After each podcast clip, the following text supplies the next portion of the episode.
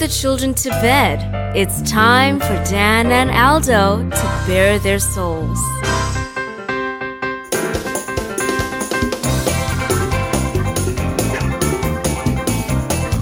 I love the Chicago Bears more than I do masturbating, and that is a lot. Then, with three seconds left, Bob Avellini throws a 30 something yard touchdown pass to Greg Latta, and the Bears win. And I literally shit my pants. I swear to God, I literally did.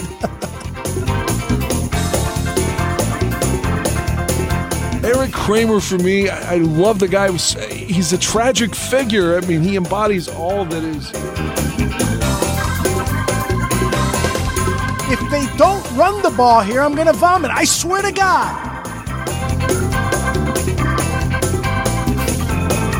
Look, I don't mean any disrespect. He just didn't play that well, not for a guy of his caliber. You know, they won, but I'm, I'm going to be miserable all week because they stunk.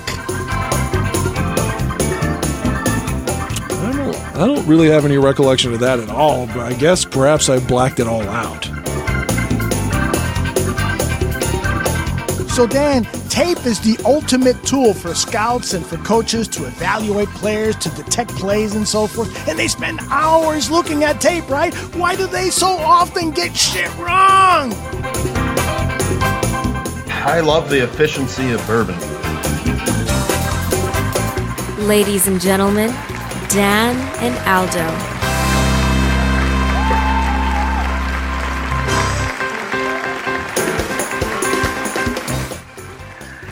Dan It's all your fault we lost that game. It is. It is. I'll go ahead and jump in and tell the anecdote if you want me to. Please. So I was talking to my guy Jay Bonds. We frequently bitch to each other during the games, but we're happy, man. The Bears are up 12. They're up 12. And I got to say, before I even tell you the story, I got to say, I don't have a problem with the coaching this week. I know I'm in the minority. If I'm Coach Eberflus right now, not right now, I'm at Sunday, when they kicked that field goal to go up 12, the defense couldn't have been tired. We had 40 minutes of possession, time of possession. The defense had played well all day. The only touchdown they had given up was on the short field because of Tyler Scott's fumble, who later would drop a pass, thanks or or misplay a, a what should have been the game-winning fucking pass. But okay, anyway, point being, if I'm Eberflus, I take the 12 point lead and say our defense is going to stop them too. And I, I can't hide from that because uh, just because it's it's trendy now to say you want him fired and fuck him and fuck you know uh, the offensive coordinator, all this stuff. Luke Getsy, I agreed with him. I thought the defense was going to stop them too.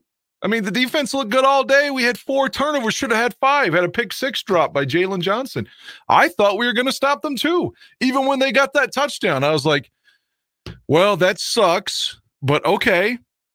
We still going to win this game. I was telling Ron that I was like, I feel like we're going to win this game. I said it last week. I feel like we're going to win this game. So I'm not blaming the coaching. But to get to the story, David Montgomery, who I used to love, just pissed me off so much when he was just like, "Oh, I left Chicago because they're always losing, and I'm so tired of losing." So I told Jay right before the Lions start uh, drive started. I think the first play of the drive, they ran into Montgomery for nothing. And I was like, you know what, Jay? He can go whining and bitching about losing again because they're going to lose today. Fuck him. Ooh. I put my foot, I put everything in my mouth. But I will also acknowledge the other Dan, Shorty. From Pro- uh, Bears Country Productions. He promised he would wear an old Rashaan Salaam jersey because on the day the Bears beat Carolina, mm-hmm. he wore that Salaam jersey and I wore an orange Rex jersey. So he's saying if those two jerseys somehow were going to give us the power like He Man and we were going to, you know, beat Detroit, he's like, you have to wear your Rex jersey. I have to wear my, well, I wore my Rex jersey. He forgot his Salaam jersey and didn't wear it. So we lost.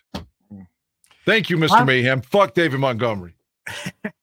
Don Burr is here. Do you have a message? yeah, Don? I do have something for Don Burr because last week, like during Dan's show, I was on there and Don Burr was like, You're fucking Craig called me an idiot or something, saying that like the Bears are going to get blown out.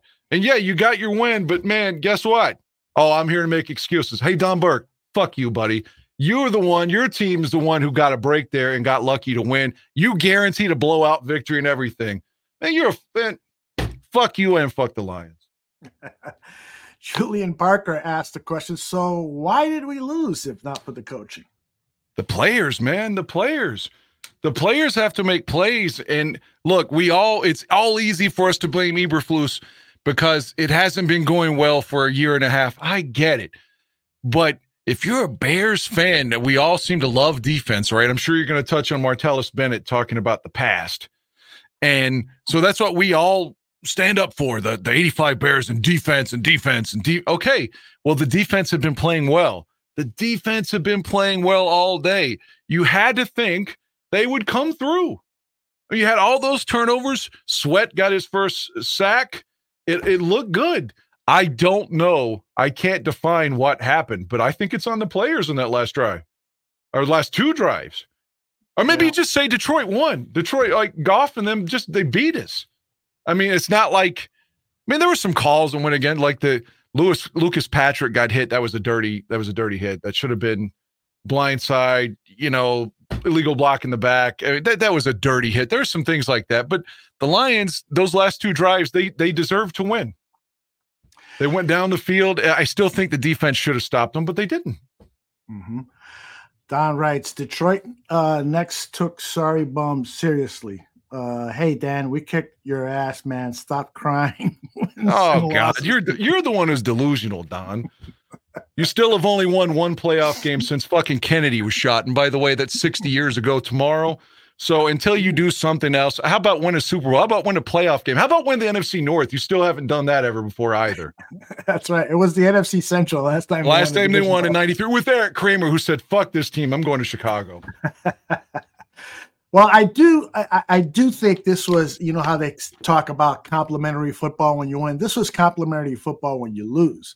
Uh, from a coaching standpoint, the decision making, we can quibble with some of the play calls and, and, and, some of the decisions made, but I think that the biggest fault for Matt uh, Eberflus was his lack of leadership. And I'll give you an example. After the game, I saw Dan Campbell's press conference, and he he and I like asked, Dan Campbell. Let me say yeah, that I want to I want to tell Don I like Dan, but go ahead. He started to grow on me too. Uh, so he was asked, you know, there was a lot of strain on the defense. You know uh, how how you know what happened there, and he says, "Well, I went over there and talked to the guys, and I said, this is what we live for." This is what we live for. This opportunity to come back, stop them a couple times. The office is going to do their job. You guys have to do your job. That's he gave them a pep talk. Eberflus, he was trying to figure out who he could sell insurance to on the sideline. I mean, that's the vibe that he gives, and he just doesn't have that leadership capability for an entire team. Uh, and it was just so disappointing. And the, those post game conferences, I, I, posted the opening statements to uh, their press conferences, and everybody there were over a hundred uh, uh, uh, uh, comments on X about it, and everybody was saying what a difference in terms of energy, in terms of what was said, and so forth. Eberflus has lost this team. I'm not sure he ever had them. And you got to give credit for the guys on this team who have kept fighting. But there is no doubt that their fight only goes up to a certain point and when that when they face adversity and they look to the sideline and they see Matt Eberflus and they don't see a Dan Campbell, they don't see a Kyle Shanahan, they don't see any of the successful coaches in the NFL. I think that's one of the big reasons this team is devoid of loss of, of victories and is a ver- verifiable uh, uh, loss in fourth quarter of, of close games. I mean, well, it, it's really bad. I just want to point out in week four when we blew that lead to Denver, mm-hmm. everybody at the time in the city, because again, I was at the airport forever, it seemed that day. Uh, it, everyone was like, why didn't they kick the field goal? Why didn't they kick the field goal? Well, we did kick the field goal against Detroit. Mm-hmm. So I feel like a lot of times, I'm not saying your point was wrong. I'm not trying to be uh, dismissive of your point, but I feel like I personally have to be fair to Eberflus because I was one of the guys saying kick the field goal against Denver don't try to be overly aggressive when you don't need to be. And you know what? He took the two field goals, which is what I wanted him to do against the Broncos. So I can't be hypocritical and now say, well, you should have gone for it. Mm-hmm. It's just mm-hmm. like a lot of people just criticize him just because they're going to regardless of what movie makes. Mm-hmm. Is all I'm saying. Yeah, I- again, I don't like him overall either. I agree with you. Right. Dan Campbell, everything you said about Dan Campbell is on fucking point. Mhm. It's like you again, he's their Ditka. right. The, Right. I agree. We need something yeah. like that. But to be fair to Coach Eberflus, they did the coaches did enough to win here. I think they had us in position to win. The the, the defense fell apart. I, I agree in terms of the in-game decisions. There wasn't any major thing that they did. I, well, well, we lost the game because they decided to run the ball instead of throw it. 40 I agree with you. possession. 40 Yeah. minutes. I agree with you. The game plan was solid. Uh, the the coaching was solid for the most part. I just feel like this team is not winning now because they look at Eberflus and they see an insurance salesman and they don't. So what was the thing that somebody said? A Disney called uh, Eberflus a Disney dad. Some caller to one of the radio talk shows called him a Disney dad, and that's sort of what he looks like. He looks like a, a dad at Disney, telling the kids, "All right, you can't go on that ro- right. You're too short." Yeah, I, I can see that. I, I do. I just feel like in, in this instance, I don't. bl- Everyone wants to blame him or Fields, one or the other. And I don't think Justin should be blamed for this loss. And I don't think that the coaches deserve to either. If you told me they lost to Minnesota and into the bye, they fired Eber, either Eberflus or Getz, the way Pittsburgh fired their OC. I saw you had a poll on that. Mhm. If you told me they made a change going into the bye, I wouldn't complain. I just meant for Detroit. For Detroit, that was like the best the team has looked all year. Yeah. I think Indeed. from top to bottom, man. They're running the ball. I mean, if you want to call out a goat, maybe you single out Tyler Scott for fumbling and mm-hmm. giving them seven and then not catching the pass that would have put Detroit away on third and nine. Yeah. I mean, it was a perfect throw. He just stopped running, man. I, I agree with you that this loss is more on the players. I, I, think it's a team loss. Coaches have to assume some responsibility, but there were a lot of execution mistakes. I collected just a handful of plays for us to look at and comment on. The very first one was that missed touchdown pass to DJ Moore. The Bears came out in that first series and, and played tremendous. The play calling, the execution by Fields, the offensive line, everybody was looked great. And I'm thinking to myself, we might fucking blow this team out with that first drive. And we had a chance to take a 14 to nothing lead, but Fields overthrows DJ Moore wide open. He just he, and as soon as he released that ball, Dan, I said to myself, he overthrew it. It was too much of a line drive. What, what, were you- your thought when you saw this play?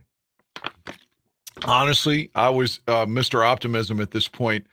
Uh, I was like, okay, we took a shot. All right, well, he'll hit the next one. That's what I thought. And he did, right? He hit uh, DJ later.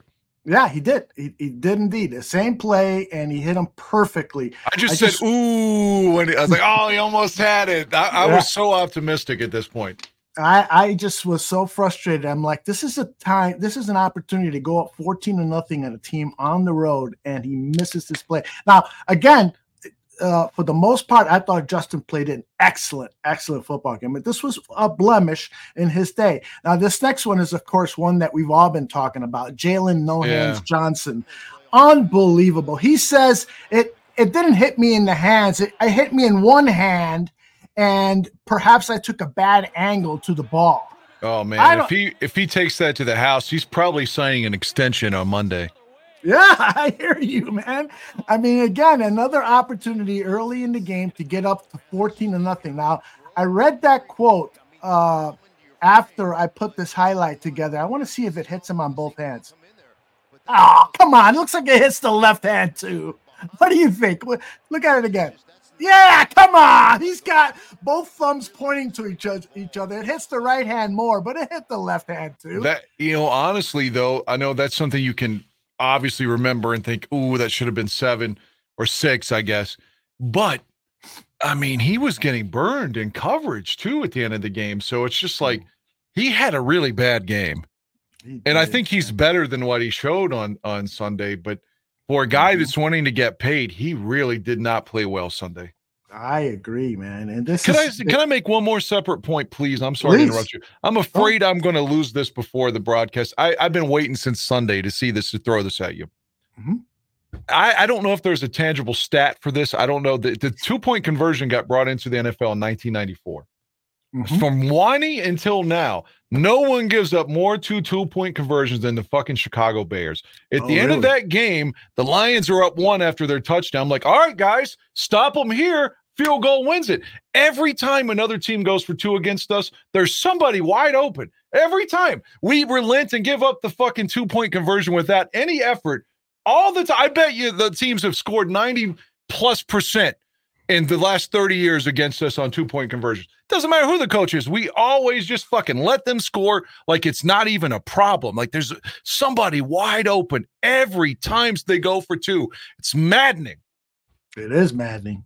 Uh, there's a stat on that. I guarantee the Bears are the worst against the two point conversion. I guarantee fucking tee it. I'll try to find something. All right, back to these clips. Uh, the next one is the conservative approach, and I don't really put a, a big, uh, a, a, a, lot of blame on this, but here it's it's twenty three to four. Oh, is this Roschon's run? Was it thirty seven? Yeah. Okay, yeah, yeah. So, what do you think? Do you think they should have called the pass play here? Uh, you know, like when I looked at it just before the show, the the receivers on Justin's Fields are, are, setting up a wide receiver screen. I almost think that should have been a fake handoff and, and throw it to one of those two receivers.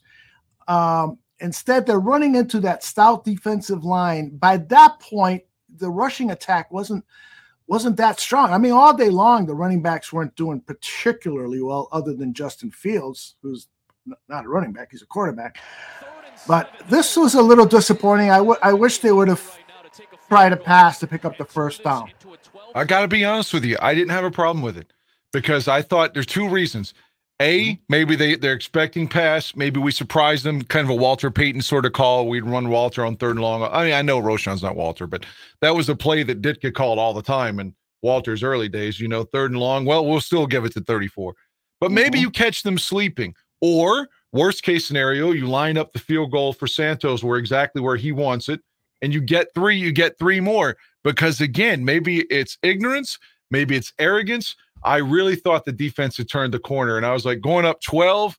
Now, even if they give them a touchdown, it's still, you know, we're still ahead. It's, you know, I mean, maybe 12 and nine isn't that big of a difference. Maybe I should have thought of that. But at the time, I thought, okay, it's all right. The defense is going to hold. We're going to be okay. I, I thought it was a good play at the time. I did. Yeah, I, I am with you. At the time, I thought it was a good play, and, and, I'm just saying from hindsight, which is not fair, of course, to the coaching staff.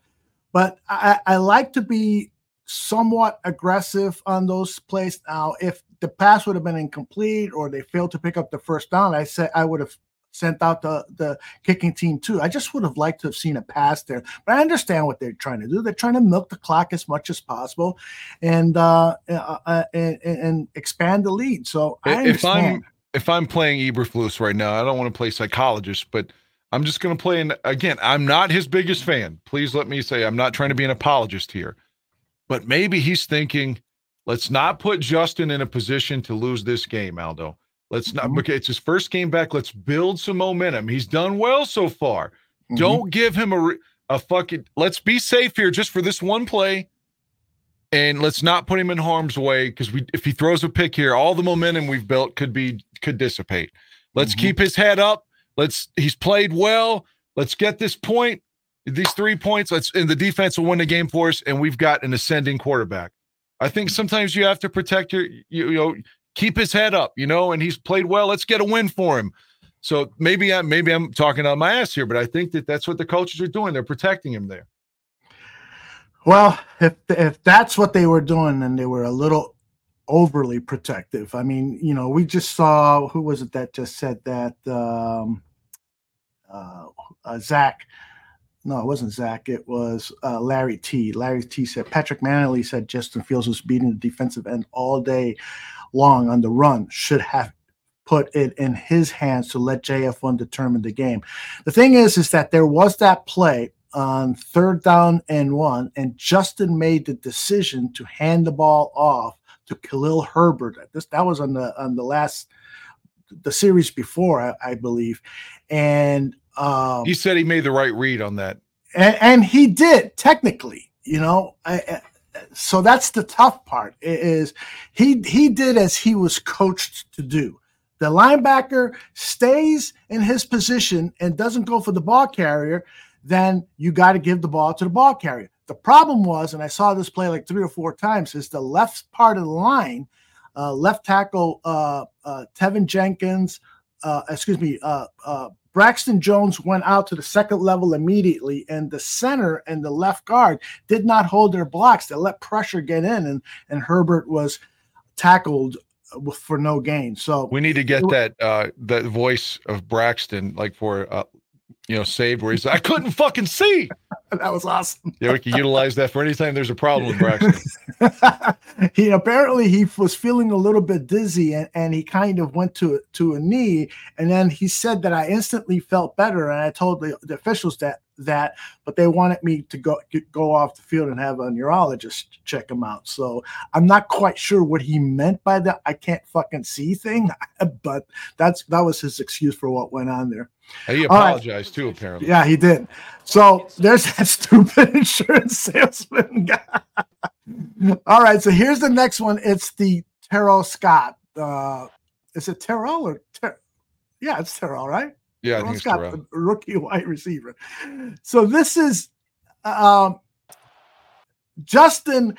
Oh, no, that's, no, no. It's uh, it's not Terrell Scott. Uh, Terrell's on defense. It's uh, we just said his name. Uh, now why am I blanking? Shit. Help me uh, out, chat room. Yeah. I, Tyler, thank you, Toreen. yeah, there you go. Tyler Scott. Um, Don't forget his fumble earlier in the game now.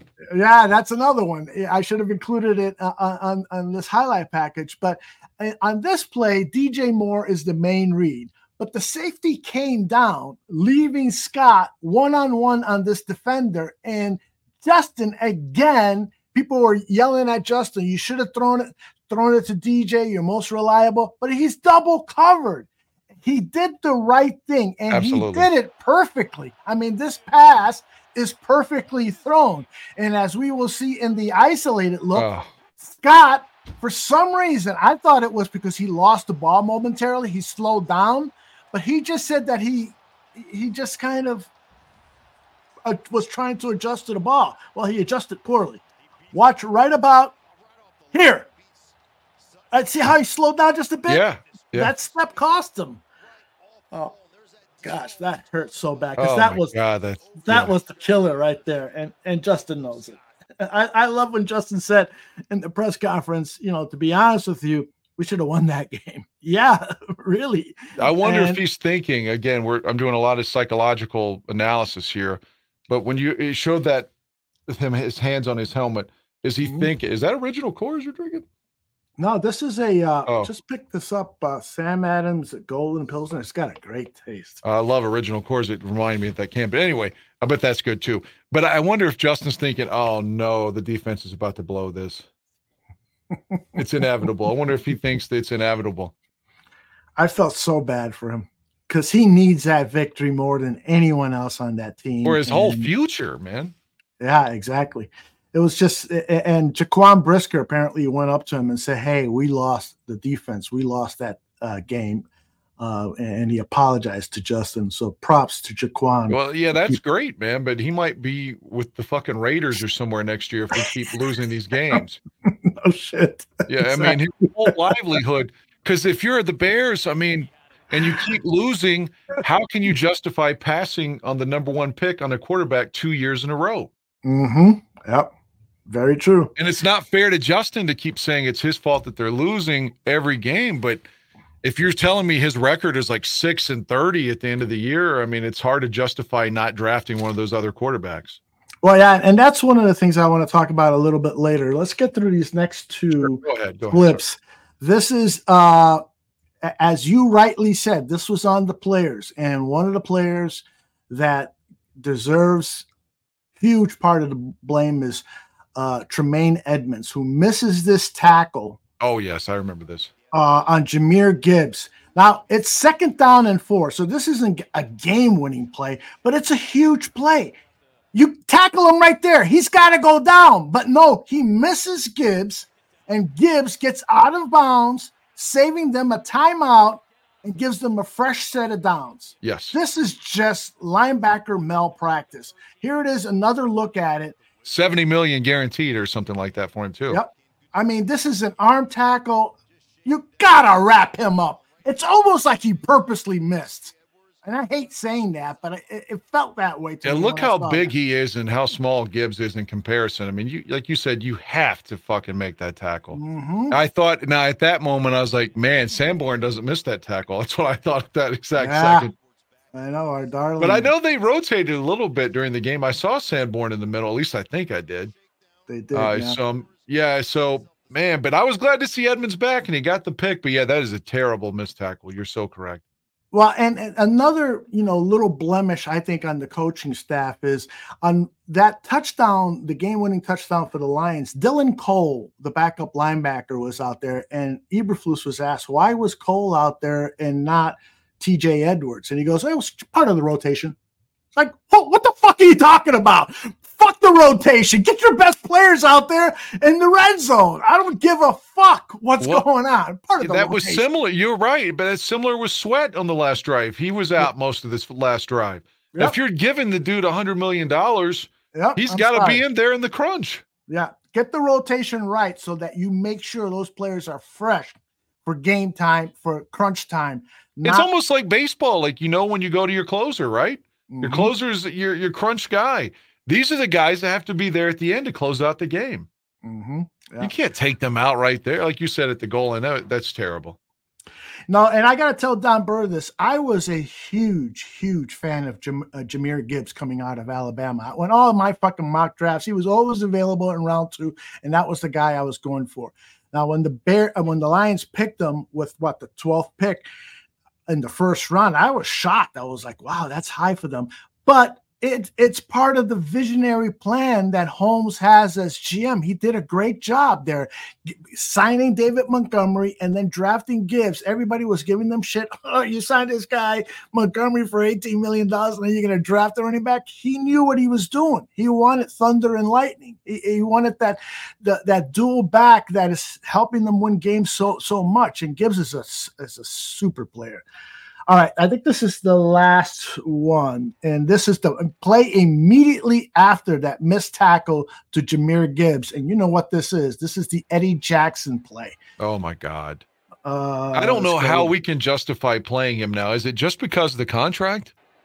Uh, um, I I guess. I mean, who do you put in there now? Because there have been some injuries. You you put in Elijah Hicks if he's Yeah, healthy. Hicks can't be any worse, or maybe you just move one of your corners, like uh, one of the corners to safety, and just put. I don't know who else. Maybe you could put Gordon on the outside and put Stevenson at safety. Fuck, I don't know, man. Like Yeah, I don't care who it J2K. is. J2K, help us out here. Who, who would you put in? All right, so here's the play. Uh, and Lance Briggs is going to talk about this in the media mashup. There's just no fucking reason why your uh, big paid safety is allowing anybody behind them. And that's exactly what happens. I mean, look at that. How do you let this guy behind you? And then when you'll see the replay, how Jaylon Johnson looks at Eddie Jackson, he looks at him. Oh, with I saw him. He's like, Well, that's watch your fucking man. Right here. These are your Yep. guys. Oops. And Amon-Ra St. Brown, he just creates so much attention. You see right there, Johnson. Unbelievable. Look at this, uh, Jaylon. Look at him. You fucking asshole. I mean, Eddie I- hasn't made a play since he got si- since he signed his contract extension. I mean, the Mhm. dude has sucked now for four or five seasons. Like he's got to go. I wouldn't play him Yeah. one more fucking down this season. He can't tackle. He can't cover. He doesn't get interceptions anymore. What does he do? Maybe put him returning kicks again. Maybe he'll get hurt. Mm. Remember, he used to love Uh, to return kicks. Oh yeah. Well, I, I would I would have him. I would treat him like a rookie. Pick up my shit, motherfucker, and wash it or whatever. Bojack is good as gone after the season. They'll be drafting a replacement in the second round. I'm calling that now. Yeah, they got to get a second round draft pick, which I'm sure they will. Nick, uh, producer over at Nomad Live. Um, but I agree with you. This there's no way, and this again is going to be mentioned, I think, by Yurko in the media mashup. There's no way Eddie Jackson comes back next season. That's Fuck next for him. season. What about the accountability? What about the hit system? some Mhm. accountability here, then put his ass on the bench, man. If they put they made a, an example out of Whitehair finally, right? Even Yep. when Lucas Patrick got hurt, they brought the mullet in. Okay, great. He's Mhm. finally being held accountable for his lack of fucking ability to, to snap or block. Okay, Mhm. well, Eddie's got to go to the bench too. Has to. You got six games left. He should be on the bench also. I wouldn't even have him active. Fuck it. He's like one of the, the two or three guys who's not active. Ma'am, did you mean has been garbage or hasn't been garbage? Because yeah, he had he's had spells where he's played well. I mean, I last season, that. Last season before he got injured, he was having a pretty decent season. He was actually even made some uh, some nice tackles, but yeah, he's not worth the money. 2018, after that, he just wasn't the same player. Uh, Larry T says Eddie is overpaid. So is Whitehair. Most likely, both of those guys are gone. I don't think it's most likely, Larry. They are absolutely gone. There's no way they are back. Uh, Dan, one of the things that went through my mind uh, after the loss and for hours afterwards, I was kind of in a numb like state, but you, you came to mind, you know, because one of the things you tell me and you text me and you said on the show before, you know, why us? Why does this shit have to happen to us all the time? Yeah, And. I, I try to, you know, I don't want to think that way and so forth, but that's exactly what I was doing after this Lions game. I was doing the same thing. Why us? Why us? Why us? I ask you, why us? Have you come up with an answer yet? No, again, uh, like I said, the only thing I could think of is it's just the the defense. But then uh, I was talking to my friend Justin, and he was like, uh, "Well, is it? Did they switch the scheme the last two drives that they'd been playing earlier in the day?" And I'm not smart enough to tell you what they were running at that exact minute versus what they were playing earlier because I don't watch the game from a perspective of I'm coaching. I watch it from an enter- uh, from entertainment perspective. I'm not trying to study uh, the Right. fucking the the the game. I'm reacting because I'm I, I love it. So to answer your question, why I, I don't know. I still think it's the defense though. I still I still blame the defense. I bought into them and thought they were back and and ready to go now, and they proved me you, you can't ever count on the Bears defense after Otis Wilson and, and uh, Wilber Marshall left. They always break your heart after that. Yeah.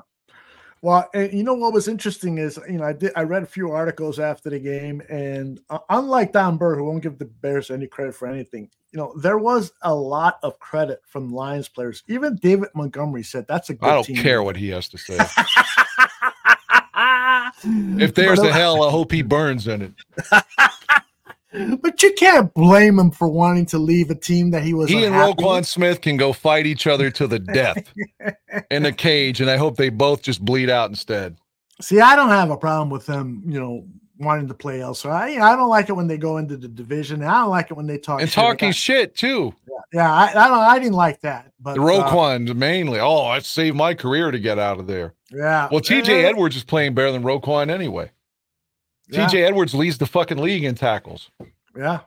But Well, and his Roquan, ass off. His that was off. a mistake. Oh, I remember. You know that regarding that Scott uh drop.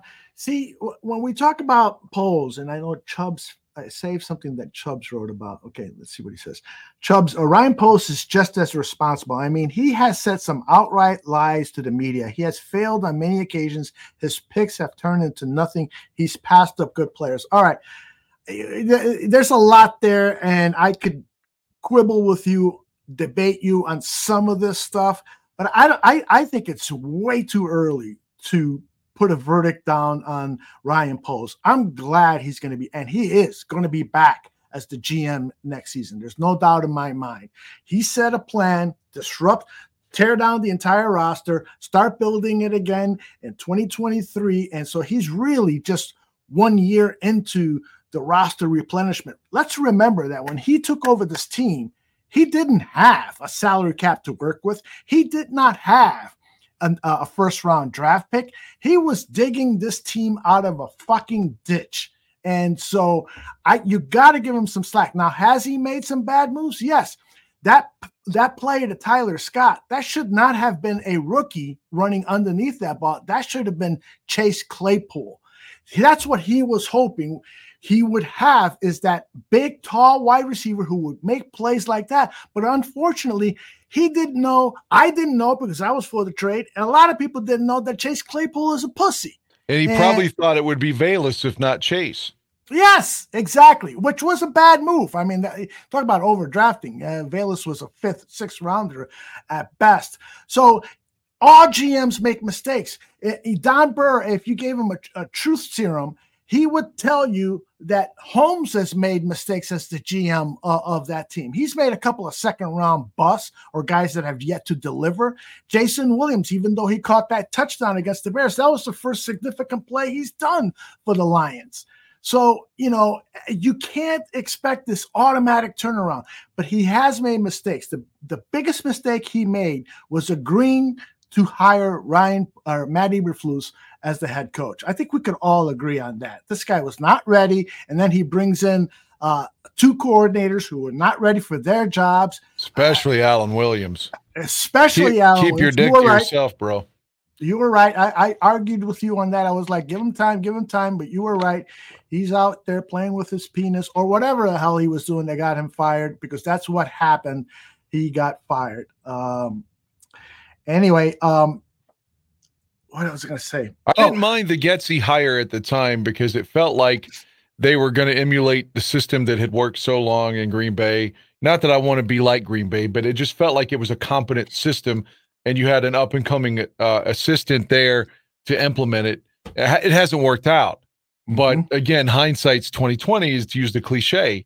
So Mm-hmm. I thought in 2021 when they hired Getsy, I didn't have a problem with it.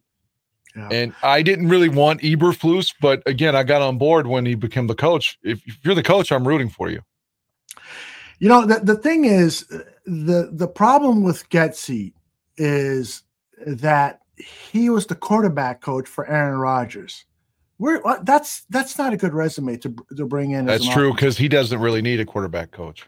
Right? And and they I say a- the same thing. I don't mean to talk over. I apologize, Al. I'm so sorry. Uh, I just I, I want to shut up. I'll make one point. I will shut up. That that's the thing. I feel that Gabriel loves the guy that was with us. Uh, help me out. The guy that was with here when Rex was here, and then Cutler. Pep Hamilton. Yeah, I think Pep Hamilton is exactly the same guy. It's like he's not some guru. He's a guy that like the, is the quarterback coach. Well, like you said, Rodgers doesn't fucking need Luke Getsy. He's going to be great with that. I think Luke Getsy is Pep Hamilton. Mm-hmm. I think I don't know. I I I- I'd have to give that some thought. I do know that you know, and this is something Coach T on the Barroom Network has talked about, and on his own YouTube channel has talked about at length. Is you can't bring in a guy who's never coached an athletic quarterback like Justin Fields and expect that and, and expect to change that quarterback and try to make him into Aaron Rodgers. He's not an Aaron Rodgers quarterback. He's a 21st century quarterback who utilizes his legs to make big plays and has a strong arm that you have to use. And these, you know, short timing throws from the pocket, that's not really him. Uh, he- he's he's not adept at that. He really didn't do that at Ohio State. We were told coming out of Ohio, Ohio State, he's a pocket passer, he's a pocket passer. Well, it's easy to be a fucking pocket passer in college when you got five seconds to throw. That's not the NFL. So I, I think there were just some poor decisions there. And then when you allow Eberflus to bring in a first-time defensive coordinator, although I think that was actually a second defensive coordinator job, but the first one was only a year long, and a, and a first-time offensive coordinator, what are you doing? Where, where's the experience? Where, where you know, where's the I agree. I proven so agree. leadership? It's it's stupid, man. That's like one. Usually, when you get a, a fresh coach like that, they hire somebody like uh, Wade Phillips or somebody as a defensive coordinator. That's like a, a mentor or a guy that's been around the league forever. But you got new faces and new places all across the board, including GM, including president. So yeah, I agree. Like if they make a change, it it needs to be with people. Like that's the thing with Detroit. Mhm. Everybody there, as we've heard on their staff, were players. So you got Mhm. experience and they can look up to these guys versus all these novices that we hired. Yep, I agree. Don Berg goes on. Okay, here's the guys that uh, Holmes has, has drafted. Yeah, these are all good guys. It- that's going to happen when you have high draft picks. That's what's going to happen. Hutchinson was the second overall pick. Sewell was was a fortunate drop. I think he dropped to like fifth or sixth in the draft because three quarterbacks were were chosen before him. So he got lucky too. Alim McNeill was like a second or third round pick excellent pick. He's got five sacks this season, one against the Bears. Uh, Brian Branch was was a, a good uh, uh, uh find, but a, a, lot of this you can almost see Ryan Poles re- trying to replicate this, and got to give Ryan Poles one more season to see if some of these draft picks, like Gervon Dexter, could ultimately be a hell of a lot better than Alim McNeill. Um, let's see who else here. Uh, but why Kirby. do we have to keep engaging him and talking about the Lions anyway? I like Don. well, Don's but Don would if the Bears would have won, Don wouldn't be here right now. You That's know he wouldn't. Sure. He That's absolutely sure. he wouldn't be here. Why don't you go get some pussy or something, Don? Come on. you wouldn't be here if the Lions lost. He's right. He's right about that. I mean, why do you think Dan is here? Dan is here, and I'm looking for my fucking drop. I'm here whether we win or we lose. Where is it? I no, that's the wrong one. I, I would be willing to. That's not the one. Where's the one? God damn! I wish I had this organized. This is not Jesus Christ, Aldo. Do you remember Jesus saying that? Jesus Christ, Aldo. Jesus no. Christ, Aldo. I don't know what the context is at all.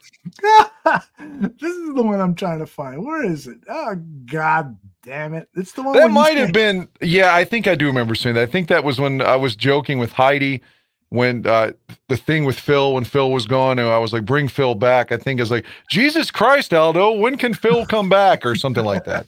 That's right. The biggest mistake I ever made was bringing him back. Anyways, I can't find my drop. I have a great drop of you saying, uh, "The only reason I'm here is because I can't get any pussy." Did I say that? yes, I have it somewhere. Where is it? Jesus Christ! Oh, I'm not getting any pussy tonight. That's why I'm here. Why do I say? Was I sick that night? Listen to my voice. It sounds it sounds something's wrong with it. I'm not getting any pussy tonight. That's why I'm here. I don't think that's me. I think that I'm not getting any pussy tonight. That's why I'm here. Yeah, that's definitely you. If that's me, it's overly compressed or something. Like, yeah. that, that does not sound like me at all. I I agree. but right. I'll, I'll, agree. I probably wasn't getting getting laid that particular night. So you're getting laid now, like uh, almost every night, right? Not no, no, uh, we don't get to see each other that often. Again, she lives she lives a couple hours away, so mm. she's coming over this weekend. So I should be slamming it all weekend. I mean, I shouldn't Good. say that. It might make her mad, you know. You're working on Thanksgiving Day. Yep, I I am working uh, 20 hours on Thanksgiving. Holy shit, making that big cash. Holy cow. The Bears right, aren't playing, for- so who cares, you know? Yeah, I, I do want to see that Packer Lion game. Uh, oh, I don't ever want to watch the Packers. I never watch them unless they're playing us. I'm hoping we're, that game is obviously in Ford Field. I'm hoping that during the game that the Hindenburg blimp comes over and blows like Black Sunday. yeah, I'm hoping for some. Where is Bruce Dern when we need him? Seventy thousand people, including members of the Lions and Packers, perished today on Thanksgiving Day. Oh man. yeah, I, I, I maybe a tie. A Maybe we can root good. for it. Yeah, I. Yeah. But you know, I don't really have any hostility toward the Lions. I truly don't. Uh, they they they've been down so long that they know what it's like for us to lose. So there you go. What now? He wants to make a wager with you. Detroit comes to Chicago, and when you show. I don't live in Chicago. I've been there three times already this year, and so I'm not going to be at that game. I'm sorry. I'm going no, to the Bears he, he, Browns he's game. saying that with the next the, the next show after that game, you will show your face during the show. I have no problem showing my face. I'm at work. There's no way for me to have a camera to show my face. That's correct. That's I mean, the Don, reason why. Don, you should show your face. Take down that ugly picture of that fucking two dollar and ninety nine cent hat. Exactly. By the way, did you see John Oliver's show on Sunday? I no, I didn't. he it. he did a fucking takedown on these dollar stores. Holy shit, man! Anyway, if you get a chance, check it out. That's where that hat came from. The Lions hat. That's what I thought of when I saw that hat. what, what brand? What brand do you think that hat is? That's fucking the ratatouille hat, made by mice in, in, in India. I was gonna say it's um, definitely made in Asia, is what I was gonna say. But yeah. All right, are you ready for the media mashup? Yeah, I guess. I, I but I want to before you hit it, I'll just say I I I didn't follow when the Bears lose. I usually don't want to hear from anyone, so I all this is going to be foreign to me. I haven't really mm-hmm. listened to anything. Uh, I just started cleaning house after the game, like uh, not as a metaphor, like literally cleaning house. No, I, I I'm the same way. I um yesterday I didn't have much to do for the barroom, and so I was able to compile all these clips. So none of it is from today. All of it is uh, from either there's two clips from Sunday, and the other four are from Monday. And there's some good stuff here, including the future of Kurt Warner. I mean, uh, um, Justin Fields, according to Kurt Warner. Um, the uh, the emotion from Hampton OB, which is always fucking worth the price of admission. but you know, Justin, but I, I, just want to say, I assumed that someone was going to be negative about Justin, mm-hmm. and I, I, I thought about this uh, when you, we started the show. I was like, you know, he's still only 24. Mm-hmm. I mean, why why is his whole livelihood on the line at 24 years of age? Mm-hmm. I, you know, the thing is, and I, I can understand this point of view, is changing the quarterbacks, drafting a quarterback and trading Justin Fields allows for a salary cap reset at the quarterback position. Now, I don't really give that much of a fuck about that, but I have to be totally convinced that Justin is going to be worth $250 million. And so I'm still not quite there yet. And so what I'd like to do to see is the Bears draft a quarterback like late in the first round and keep Justin for next season and then make a decision after Justin, hopefully under a new offensive coordinator who tailors the offense to his strengths, then we'll have a better picture. But I, am beginning to agree with people who say that Luke Getsy has just been a major disservice to uh, uh, Fields' development. It took me a while, but I'm finally there. Yeah, um, me too. King Pookie Nation, I'm going to talk about the whole 1985 thing. Dan, did you see the Martellus Bennett tweet. Yeah, yeah, I saw. I don't know if there was a longer portion of what he said, but it, essentially he was just like, you know, they sell nostalgia there, and they're not right. going to win. They're doing a disservice by living in the past. Yeah, we'll talk about that on the other end of the media mashup. All right, it's 25 minutes long, so that gives me time to go take a shit and listen I'll, on my phone. I was just gonna say that very same thing.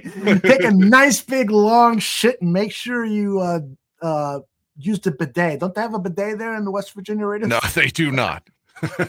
I've never used a bidet in my whole life. I've never seen one. Really? Oh, never man. seen one. I've stayed at a couple of fancy hotels uh, in the United States, and of course, when I was in Europe, uh, bidets are great, man. It's, clean it's, your ass out real good. Clean it really good. All, All right, here we go.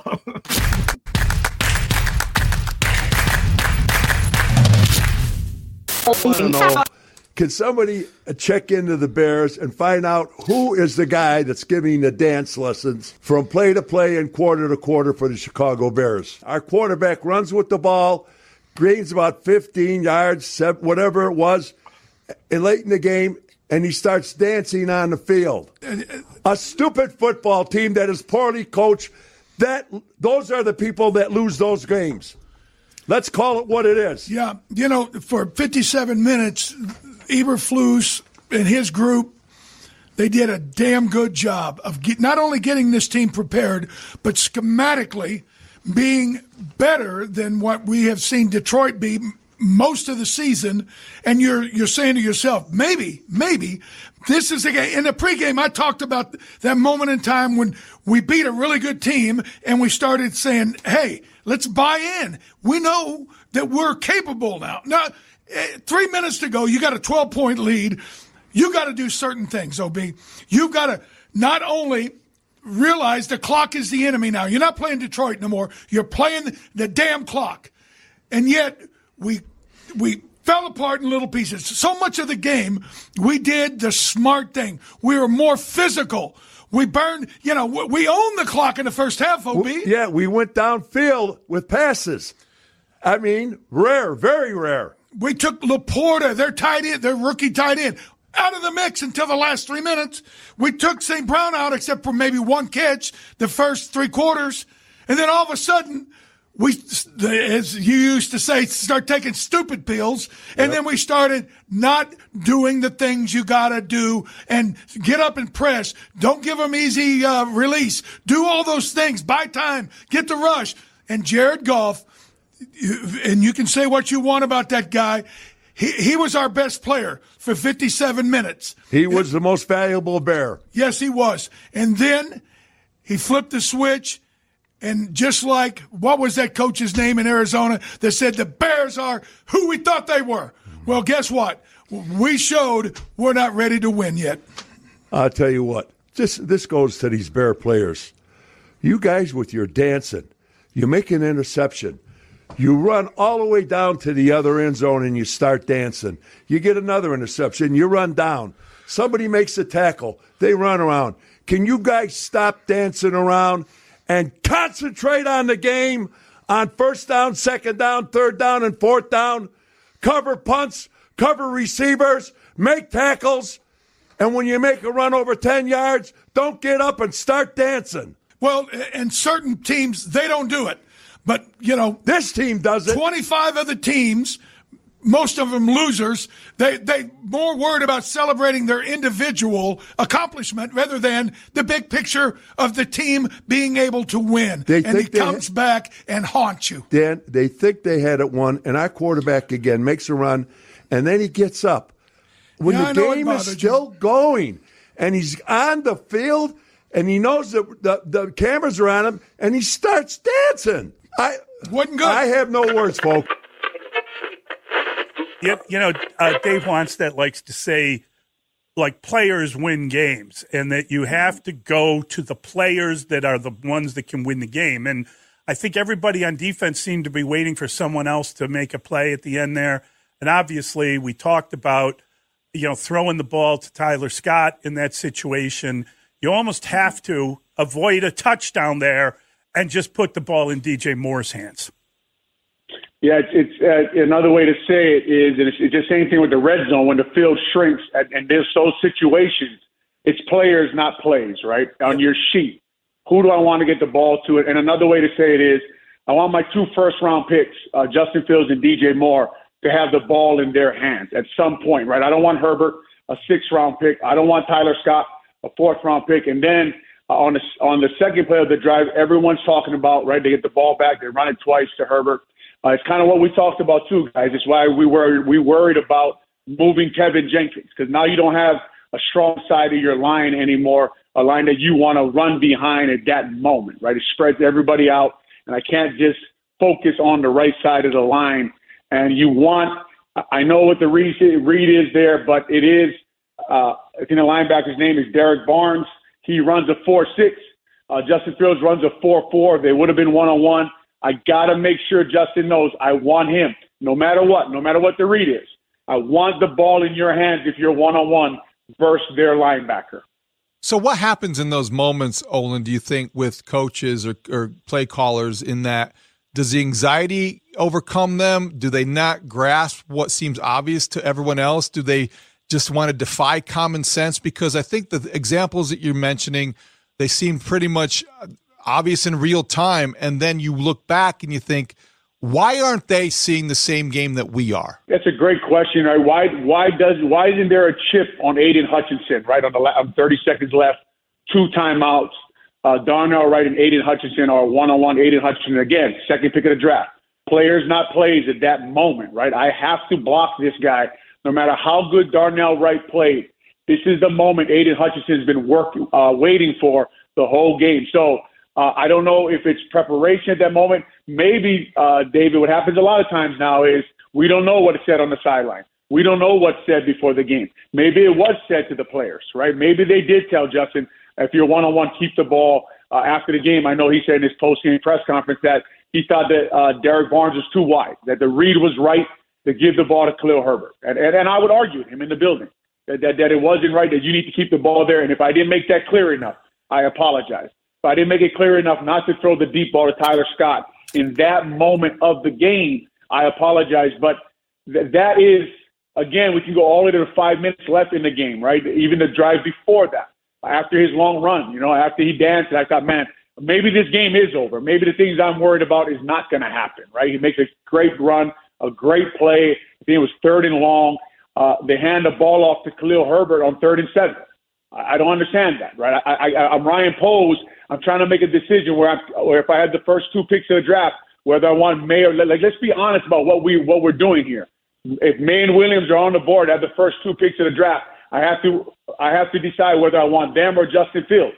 So I need the ball in Justin Fields' hands as much as possible in that moment.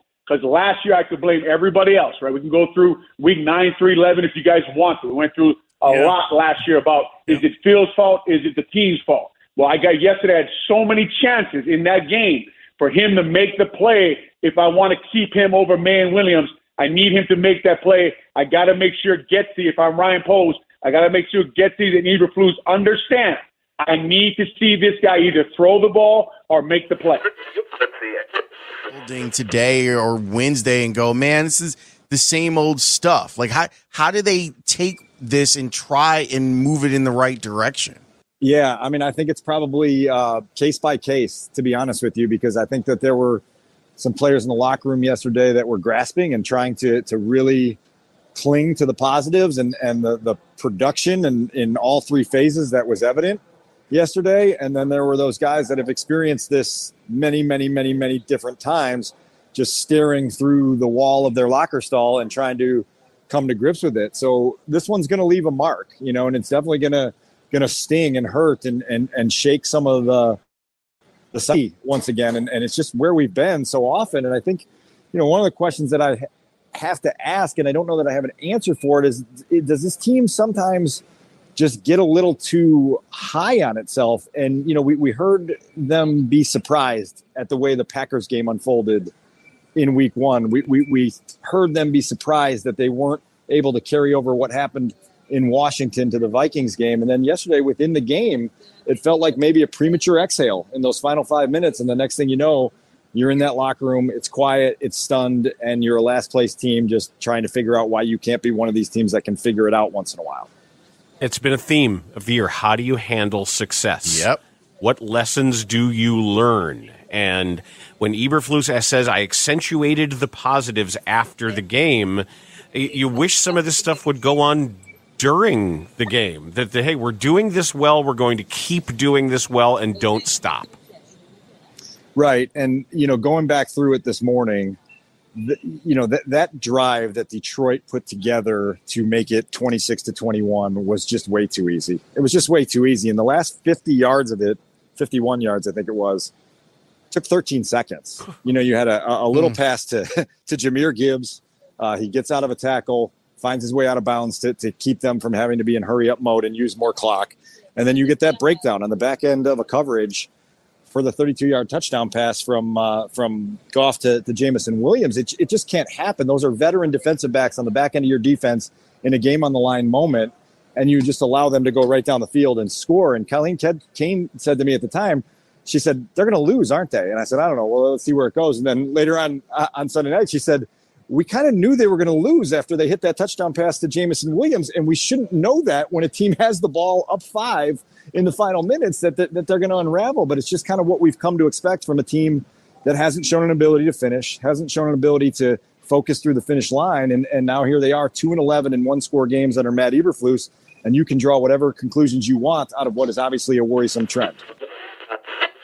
Kurt, that was a hell of a performance by Justin Fields and the Bears, and literally no team in NFL history has ever lost a game where they were plus three in the turnover margin and held the ball for over 40 minutes. So we are celebrating that we witnessed history yesterday. Wh- wh- What's your takeaway from that performance by Justin Fields? I, well, I thought they really played to Justin's strengths. Maybe the first time this year when he's been in there where I really felt like the game plan was very similar to last year, but but catered around the things that that Justin does well. There was a whole bunch of quarterback designed runs, or at least you know quarterback designed run options off of what they were doing. Uh, they got Justin out in space uh, in terms of throwing the football. Uh, you know, half rolls, naked bootlegs, things like that for him to be a creator. Um, and then they took their shots downfield. And so, um, you know, I, I don't think it's any surprise that the played really, really well in a game plan like that, um, because I think we've seen that, um, you know, numerous times over the last couple years that he's done that. I think the question that continues to remain is, a, can you play that way and be successful week in and week out, and especially for the long term? You know, with a uh, an athletic quarterback, can they stay healthy? Can they, you know, continue to take that kind of pounding on their body year in and year out, week in and week out? And so that that I think remains the question. As we were talking last week, trying to figure out is Justin their guy moving forward. If they can play this way and win the way we saw them play yesterday, I believe the answer, without a doubt, is is yes. But they haven't been able to win playing that way. So do we still need to see more from the standpoint of okay we can't always have that game plan. We've got to be able to drop back and play a little more conventional football and show that we can win that way when needed um, is still a question i think you have to answer uh, when deciding if, if justin's going to be your guy for the long haul. And that's what they did at the very beginning of the year kurt. They tried to get him to play more of that style that you're talking about and it didn't work out. So, yeah, that's the thing. 18 rushes, 14 of them were either on zone read keepers or on designed runs. He's missed 10 games in two and a half years. If you were a general manager, how much would that scare you when planning for the future? It, it would scare me a lot. You know, when you're talking about, you know, franchise quarterbacks are going to make $250 million.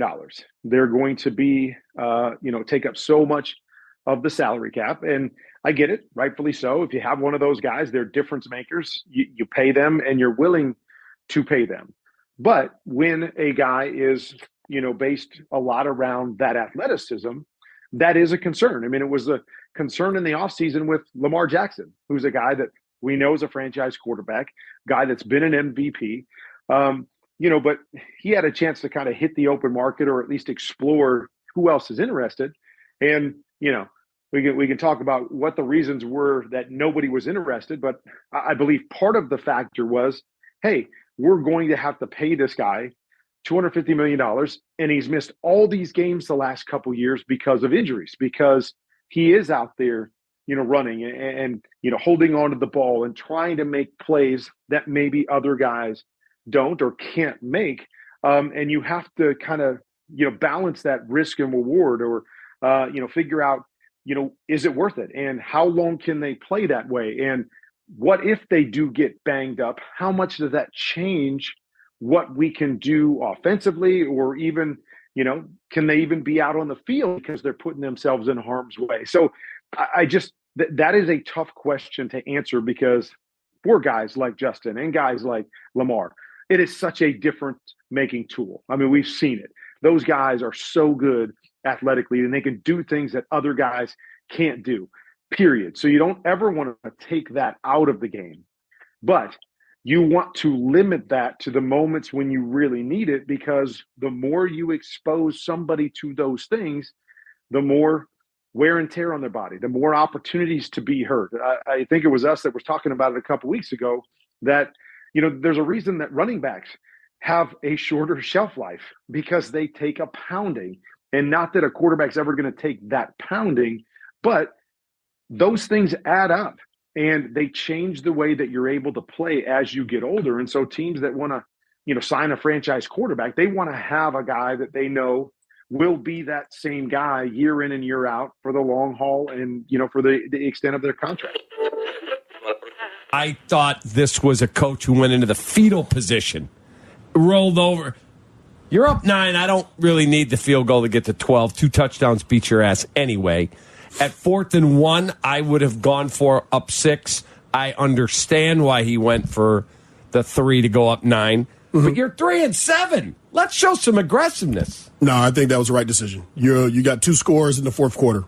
You have two scores in the fourth quarter, you win the game. That's that's period. You, you know, it's uh, there's, it's inexcusable for for a defense to go out there and allow two 75 yard uh, drives to score.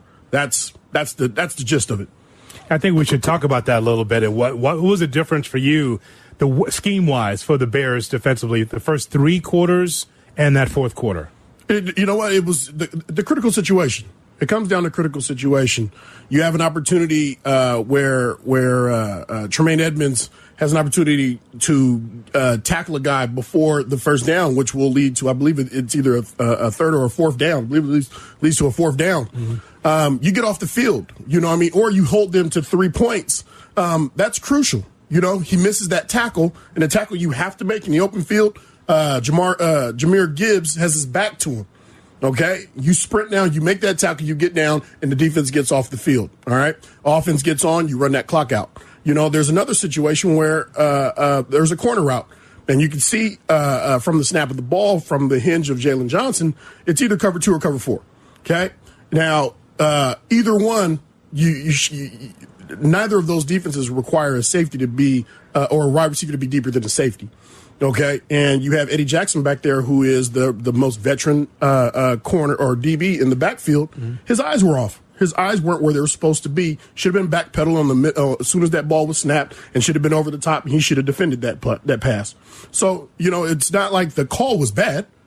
The execution was bad. The coach called the right play. The players didn't get it done in a critical situation. You can go out, and you can play three and a half quarters. They took the ball away, did all those great things. But in a critical situation, you're up two scores in the in the fourth quarter. You couldn't ask for a better situation defensively. So I want to go back to the Bears' last possession, not the safety. The last possession where they went three and out. Okay. First play is off tackle, gain of, of maybe a yard. Yep. Second play is a read option. Justin talked about it. I would have preferred to see him keep the ball and try and beat the linebacker 55 Barnes, but he was there. I, I get it. I just would put my money on it's not you there, that's Barnes. I would have put my money that Justin could get around the edge and beat him. okay. Maybe not.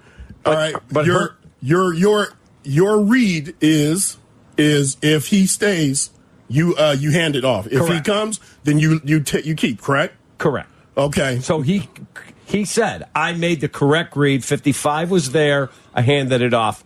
Herbert gets stuffed. Now we're on third down. Either if you're going to be conservative, kick field goals instead of going for, then run the football and force them to use their last time out. But he took the deep shot. He had DJ Moore dragging across the middle. Mm-hmm. He took the deep shot. Tyler Scott has to catch the football. Absolutely. So take us through that series. I mean, as soon as he snaps the ball, he gets his read, you know, and I can see the read. I can see the way that that uh, the DBs were dropping. You, everybody can see that he had a step and he was in. He was at had a window. It was a great window um, but you got to make the play, you know, and everybody can say, you know, hey, it's got to go to DJ Moore. You should go to DJ Moore in this position. We are professional athletes. We are, okay. And as much as, as great as DJ Moore is, uh, Tyler Scott, he's in the, he playing for the Chicago Bears. All right. You throw the ball up, go catch it. Catch the doggone ball. You know, Tremaine Edmunds, make the tackle. You are a professional. All right. That's what it is. That's what it really comes down to. The ball is there. What are you out there for? You know, and, and so and that's to me. To me, it wasn't a bad read. It was a good read. You know, um, um, based throw. on the situation, it was a great throw too. You know, and and and so you, I don't I don't look back on oh well he should have done this he should have done that. You know, the play was there to be made. You have to make the play. Yeah, as I, I say this to Cap all the time. With these games, I know it's just easy to say that coach didn't put that player in the right position. However, when you lifted all those weights and you put all that time in, you got to be able to execute at some point. Some point's got to be on you as well. I mean, this whole thing where it, it, becomes a lazy narrative at some point, Lance, where it's just like the coaches are are bad. Okay, we can replace the coaching staff. There's no problem with that. but at some point, these veteran players are getting paid. They got to be able to execute. This is the argument that uh, that Alex Brown has all the time. It's like you know, and, and, and it's just what you're saying. Like we can go get new coaches, but if the players aren't executing what the coaches put out, it ain't going to matter what coach you bring in. It's not going to matter. That wasn't the coaching mistake that Jaylon Johnson dropped a pick six that led to a touchdown two plays later at the goal line. He was he was brutal. And the and the the the the, the example was the week before with the drop picks. You know, the the Jack Sanborn in the fourth quarter, and the, you know, and and these are they're too precious. He gets that pick, you know, and he he's, nobody's going to stop him from getting to the end zone. He's gone. He's gone. And then you know, and and, and to to compound on top of this is you want to be paid like the top corners in the league. Correct. These are the plays that you're supposed to make. You have to make those plays if you want to have that argument.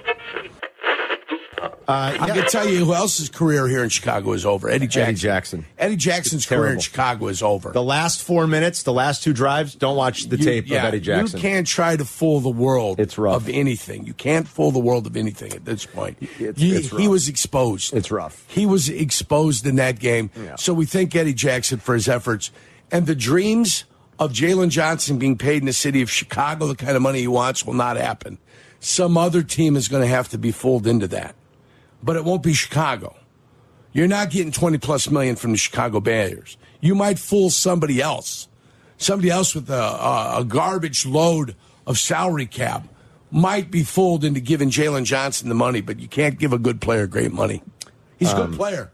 Harm. Yeah, he's a good player. He's going to play in this league for 10 years. He dropped a pick six. I Yeah. know that. Dropped a pick six. That You know shouldn't guy- happen. You know what the guy from Dallas did? Uh, he made a great dove, play for He another pick intercepted the ball. He turned over, popped up, ran in for a touchdown. His fourth of the year. That's a great player. That great player making great plays will make great amount of money. That's the difference. Not turn on the film of that kid and turn on the film of Jaylon Johnson. Interference penalty once again. Not not four interceptions on the year. He's got six. He's got four pick sixes Return for touchdowns on the year.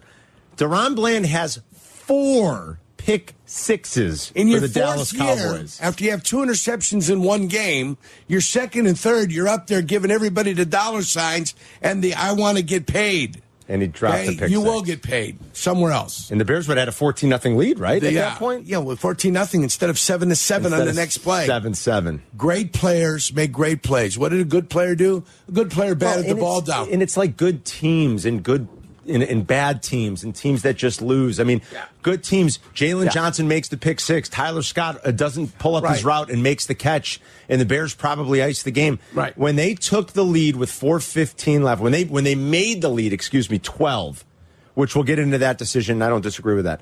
When they made the lead 12 with 4:15 left, ESPN analytics gave the Bears a 98 0.2% chance. And the 2% of, of, failure was Eberflus.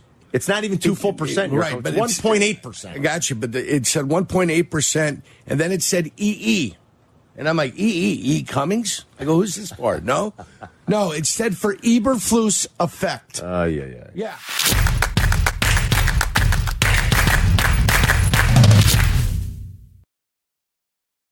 You're muted, Aldo. Fuck, I hate it when I do that. Uh, Dan, did you hear the part where OB, OB was complaining? I heard it all. I heard it all. I took. I was shitting for about ten minutes, but I heard it all. uh, yeah, I, you know, I love that show, but I just disagree. Like, I, I think that's one of those. I hate to use a stereotype on OB and say he's just old, but that sounded like one of those moments. The stereotype of the old man saying, "Get off my fucking lawn." Yep. I, I just, I can't agree that Justin dancing after a 29 or 30 yard run is that big of a deal. Now, if he's he's annoyed also by anytime the defense gets a turnover, they take off running for the camera. I get that. You know, I'm annoyed by that too. Mhm. But the fact that he showed maybe if he just pumped his fist in the air, we were all like, yeah. But he danced a little bit. So what? That that's I mean, I don't I don't have an issue with that. I just I just don't I disagree with that. I'm totally, totally with you. It, it, to me, it made OB look uh, like He was old- 107 years old. Exactly. You know, it's and he has said things before, and I love the guy. I mean, he's one of the reasons I fell in love with the Chicago Bears because there's this old uh, NFL films where he's interviewed and he's got that great deep baritone voice, and he was talking about men. You know, these are men, God damn it. These are men who go out there and put their lives and, and I like was enthralled. And then John Facenda comes in with this deep voice. I was like, this is a sport for me, man. Right, right. but now when he says shit like that and he talks about, you know, uh, defenses nowadays, he doesn't understand the new defensive concept, or he's, you know, you're giving them so much room, and that's how they play now. They play these umbrella defenses uh, now, and you try to get a four man rush, and, and so he, it's like the game has passed him by, but nonetheless, he is still the most entertaining post game show uh, in history. OB, first of all, I was OB and, and uh, Doug Buffone, but now with uh, Dan Hampton, when he's not breathing too heavily into the mic, that he scares me he's going to have a heart attack. Who was second on the rundown? um, it was, it was, uh, wasn't it Olin Kreutz? Yeah, Yeah. yeah, yeah. Well, I I just did look. I don't want Olin to kick my ass here, but I have to.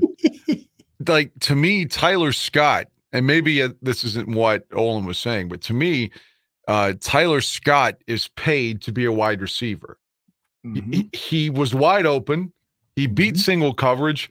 That's the throw. Like you can't criticize. To me, you can't criticize Justin for not throwing to DJ Moore there when fu- the guy who's paid, the guy's paid to catch balls, and he's open. Right. And like so, yeah, Justin made the right throw. The motherfucker was open. He should have caught it. Like I don't know how anyone can criticize Justin for that. I just don't get it. I've been critical of Justin when there were guys wide open going down the field and say, "How And he come doesn't didn't throw it." Right. so I'm not going to say he shouldn't have thrown it, especially to DJ Moore, who was double covered. He's doing what he was taught to do as a coach. Read the play, and and you know I'm not. I would have been livid if he would have thrown it into double coverage. It probably would have been intercepted. He made the right throw. He made a perfect throw. It was beautiful. Applause, applause. I got to tell you, Dan, that I, as as bad as this loss was, as as as a kick to the nuts, and my nuts are still swollen after this loss. There was so many good things about this. It's like, all right, come on, Justin, let's build on this against Minnesota. Yes. Let's show everybody that you can pick up these exotic blitzes that they come with. Let's get 250 yards passing, a couple of touchdowns, 50 yards rushing. Let's build on this and finish the season strong. I I I am rejuvenated a little bit by his performance and some of the other things in this game. You and I, there was a part of the season where we were like, fucking Justin just doesn't have it. And then he comes out and throws four touchdown passes against the commanders. And then we're starting to think, well, maybe we were Okay, wrong. yeah, yeah, yeah. Okay. The worst part about Sunday, other than the actual defeat, is that that David Montgomery got the game-winning touchdown. I like to me, I just feel like I personally was kicked in the ball bag on that one.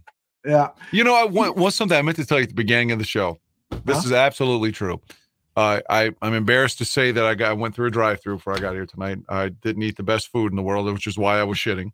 But uh, so I went through a McDonald's drive-through on the way over.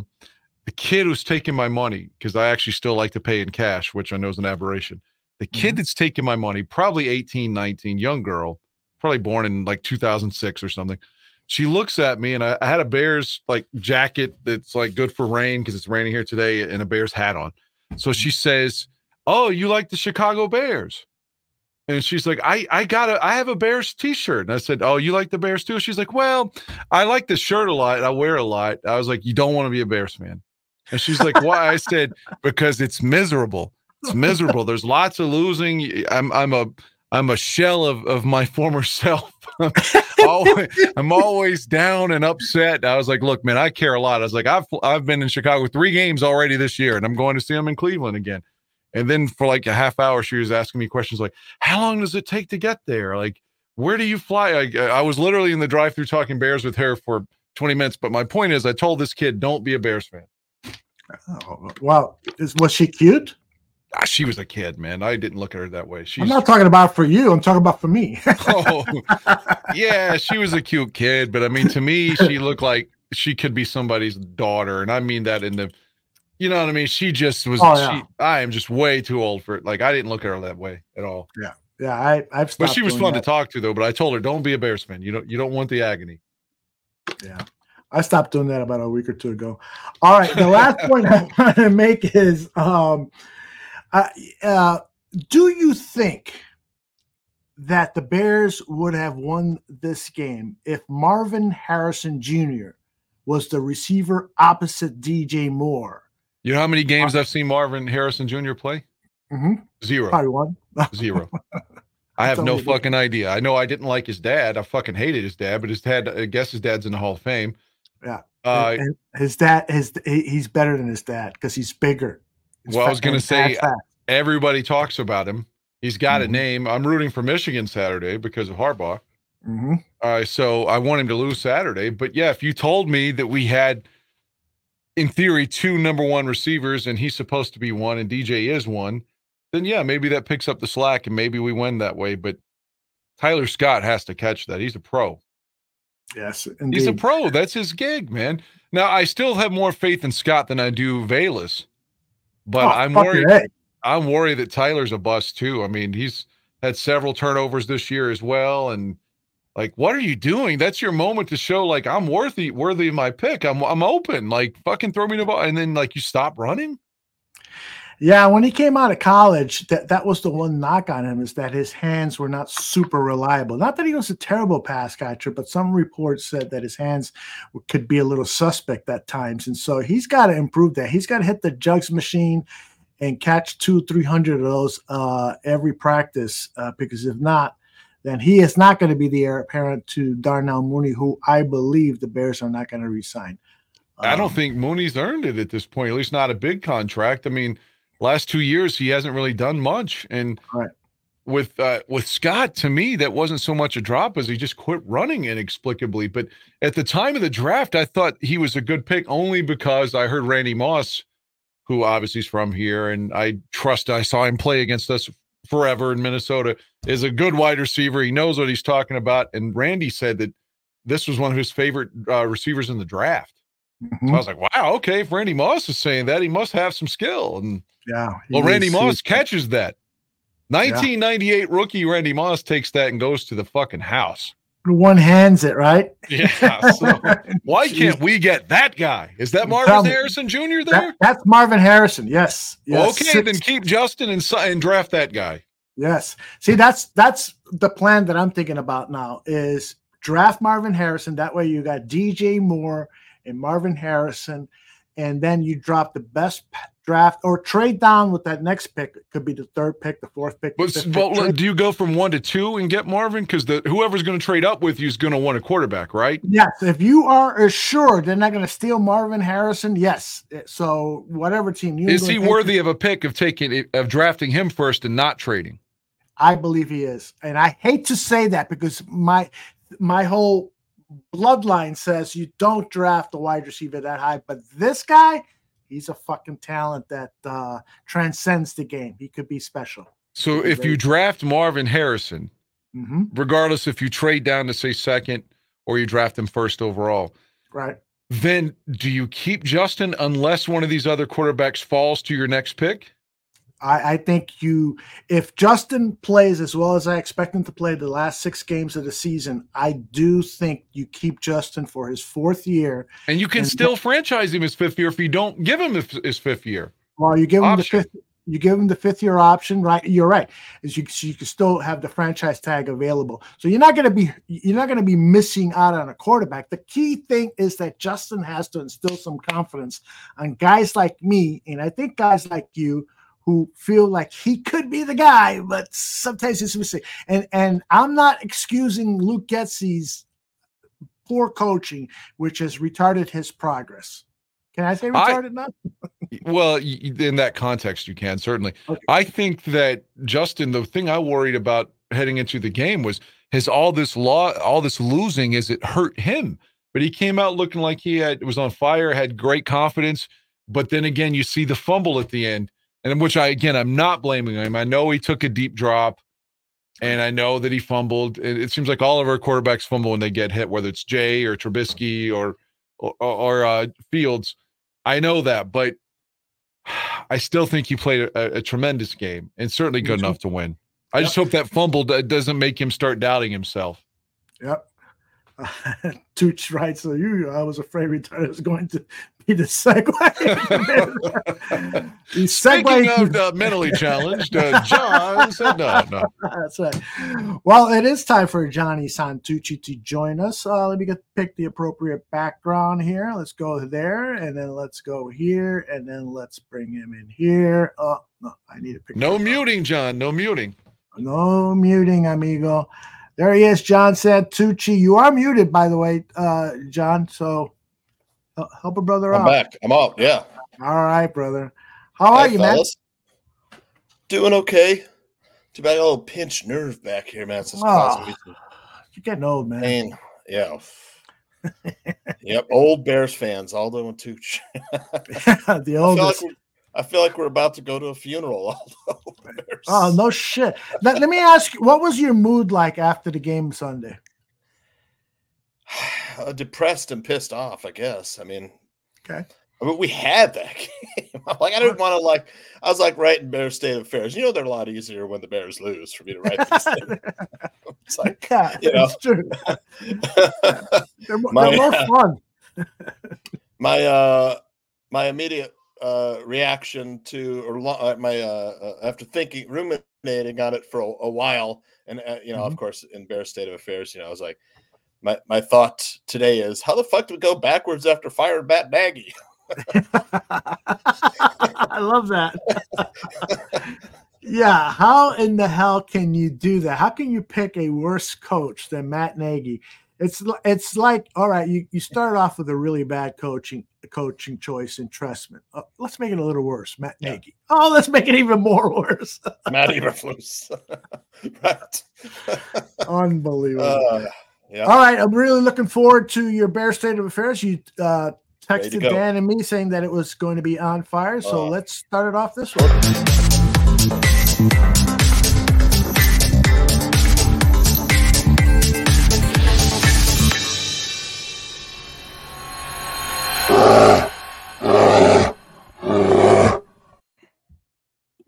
All right, Bears State of Affairs 2023 NFL season week 12. What is happening? Barflies. Well, the Bears played their 11th game of the season on the road in Motown versus the Detroit Lions on Sunday. And man, they really had us fooled. We all thought the Bears were on their way to winning their second game in a row. And who could blame us? The Bears led by 12 points with less than five minutes left in the game. We led by 12 with less than five minutes. Eventually, yeah, Bears would go soft in the second half and fall 31 to 26 to the Lions. And the Bears now find themselves at 3 and 8 on the season. You know, the Bears played really well in the first half, especially Justin Fields, who returned from a thumb injury after missing the better part of four games. The Bears took the opening drive 75 yards, culminating in a D'Onta Foreman touchdown. There were rollouts play action passes. There were Justin Fields runs, too. In fact, Justin Fields played really well in his return to action. He and DJ Moore connected all game long, with Fields dropping a beautiful pass into Moore in the third quarter. It was good for a 39 yard touchdown. Man, I really like that. In a game where Fields would finish with over 100 yards rushing and the Bears would get three interceptions off of Jared Goff, this was a game the Bears should have won. The Lions gave the Bears every opportunity to win, and the Bears still could not get the victory. It was a monumental and historic defeat because since 1932, no NFL team with a plus three turnover margin of 40 minutes of time of possession had ever lost a game. Teams were 48 and 0 until the Bears played the Lions on Sunday. So it's not an overstatement to call this a historic loss. According to ESPN, the Bears had a 98.8% chance to win the game when they led 26 14 with four minutes and 15 seconds remaining. However, it's apparent to Bears fans that ESPN analytics failed to take into account the Bears coaching staff. Yeah, Bears fans, on the other hand, felt like it was a 98.8% chance that Matt Eberflus and the Bears coaching staff would blow this one. In fact, I was wondering just how the Bears coaching staff would blow this one by being too conservative instead of continuing to do what was bringing them success in the first half by playing not to lose rather than playing to win. It's all of the above. And it hasn't been the first time this coaching staff has blown leads in games they should have won. The Bears lost to the Lions, broke the record for biggest blown lead in the Matt Eberflus era, set in week four of this season when they had a 98.1% chance of winning versus the Broncos. The loss to the Broncos also broke the previous record for the biggest blown lead. That game was also against the Lions in the Matt Eberflus era, originally set in week 10 of last season, where they had a 95.2% chance of winning against Detroit when they had a lead and then lost. Matt Eberflus has been the head coach for four of the top 50 blown leads in Chicago Bears history in just over a season and a half. He's coached 28 games, which means that roughly one out of every seven games is a historic choke job. With a victory in reach, Matt Eberflus went conservative on both offense and defense and blew a two score lead with three minutes left in the game. There is no one else to blame. Matt Eberflus got everything he could have asked for on Sunday. Four turnovers on defense, a relatively efficient game from his offense, 250 plus combined yards from his quarterback, and a good old clock killing drive in the fourth quarter that put his team up by 12 points and his coaching decisions still resulted in a loss. The guy is cursed. Quote, the disappointment was the finish, said Eberflus after the game. No shit. The finish, yeah. That was pretty disappointing, coach. Yeah, as, as part of personality Ross Reed said on X recently, that is also what Eberflus's wife says. Kaboom! I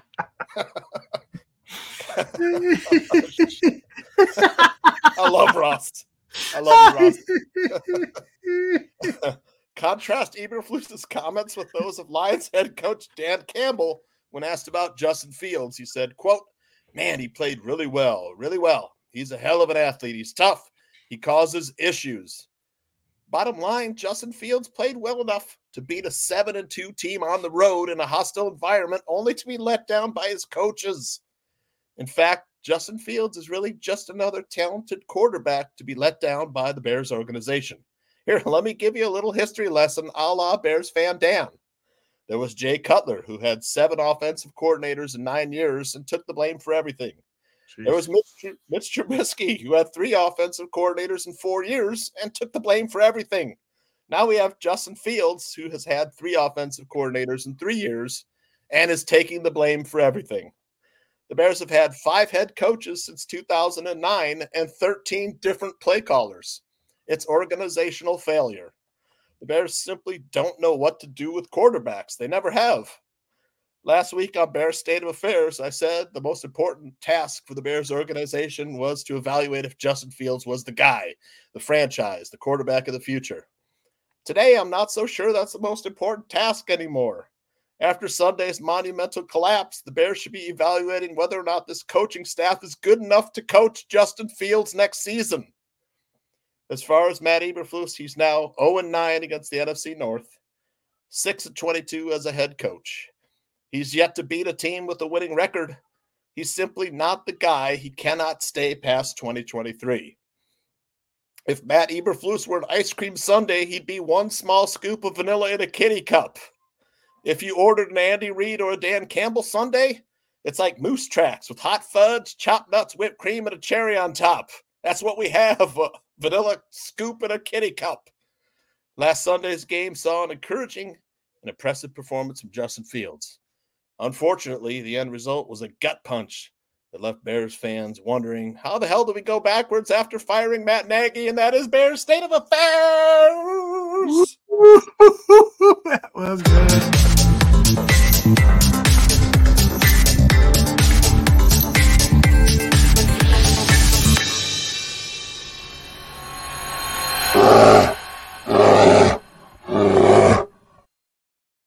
That is the great Johnny Santucci, one of the greatest Bears essayists I've ever heard. Really well done, my man. Thank you. Thank you. By the way, this new computer, eh, I love it, man. I yeah. love it. It's not freezing up. You're right on your cues. You look good. The blue screen looks awesome. Thank God. Yep. Yeah. The that, only... This is I think this is Aaron Mikulski's basement. I, he doesn't know I'm here. Aaron, I'm downstairs.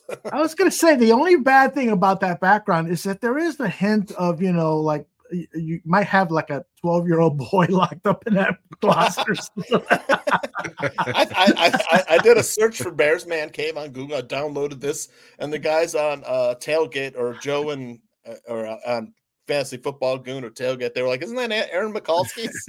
it does I'm like, Aaron, like Aaron's gonna watch the video. He's like, "What's Tooch doing in my basement?" we Oh, gotta have go Aaron on.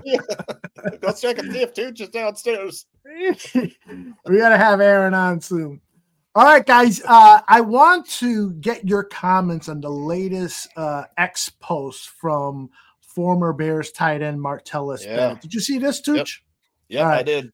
Let me, uh, for the Yeah. audience that's not aware, uh, let me read I it. A- it. I said it. I texted that to you. You did, yeah. I- have. yeah, yeah. I have it on graphic form here, so let me read it to everyone, Yeah. um, and then get your you and Dan's comments on it. Martellus started off by saying Bears ownership lacks futurism. The entire business model is built on selling the past. The 85 Bears, they're always trying to recreate that old product instead of buying into and pr- producing a new product. The owners are okay with losing a game, but not the, the brand built on the past. The Bears need an entire rebrand, top to bottom. They need ownership that is going to transition the organization into the future. They never protect their players publicly. You can't trust the organization as a player because you can't relate to the leadership. They can't communicate with the youth. Their audience is a legacy audience, and they're afraid of changing because they don't want to lose out on these legacy fans. They make that make them money. Nostalgia is the greatest marketing tool. I'd be interested in seeing fan growth on the Bears and on these last two. Not question is- without more wins. Yeah, really. the question is who are the Bears of tomorrow? We're always we're always pitched the Bears of yesterday. What are the plans of the future? The lack of creativity is astonishing. Yesterday ain't winning today. Doing what's best for your player, players is what's best for your franchise. Get creative and help them do what they do best. Coaches always want players to adapt, but never want to adapt their scheme, their schemes for their players. So, uh, Tucci, sounds like you agree with Mr. Martellus Bennett. Oh, it's hard not to. You know, I mean, Mm-hmm. it's like uh, uh, he, he he makes a ton of good points and raises a ton of good questions. You know, uh, do the Bears lack foresight? It, it- you know, it would appear so. You know, it keep uh, uh, or or is or is uh, uh the 85 Bears all we have to to sell anyways because it's been what almost 30 years or 40 years of frustration, right? And uh, Right. uh, afraid to keep the fan base, you know, older generation of fans like y- y- you and me, you know, uh, we ain't getting any younger. Uh, and bringing into the bringing youth into the uh, into the uh, Bears fandom, you know, like even Dan Aguirre just told a little story about don't be a don't be a Bears fan, young lady. you know, it's, it's not the environment to bring in young fans. But uh, the, I think the most salient point you can gather from that is that last year uh, and right before the season this year, we felt that the Bears of tomorrow were Justin were guys like Justin Fields.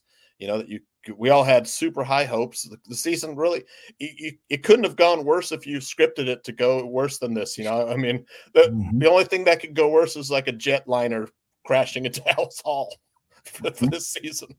You know, but yeah, uh, Ma- Martellus is great just just great. We, we have to do something. Although you and I are, you and I come from the marketing advertising world, and uh, to keep marketing the same uh, legacy like Martellus describes, it's it's it's uh, eventually self defeating. Dan, your thoughts? I disagree uh, across the board. I loved Marty as a player. I I don't understand. First off, if he's got some kind of example of when he was a bear that he felt they didn't protect him, then just fucking say it. Don't be beating around the bush here.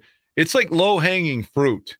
Anytime somebody doesn't like the Bears, they're like, "Oh, fair uh, state of affairs. the McCaskies have to sell the team.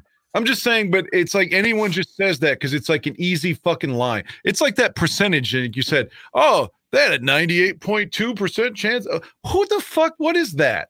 Where did that derive from? They just make this shit up. How, how why was it 98.6? Why was it 98.7? If uh, if, if you watch, that comes from if you watch uh, if you're watching like a, a sporting event on your phone on the ESPN app, it'll have uh, during the game while the score's going. and No, I know where I know where you Okay. assert. I'm saying, but where did they? It's a made up number.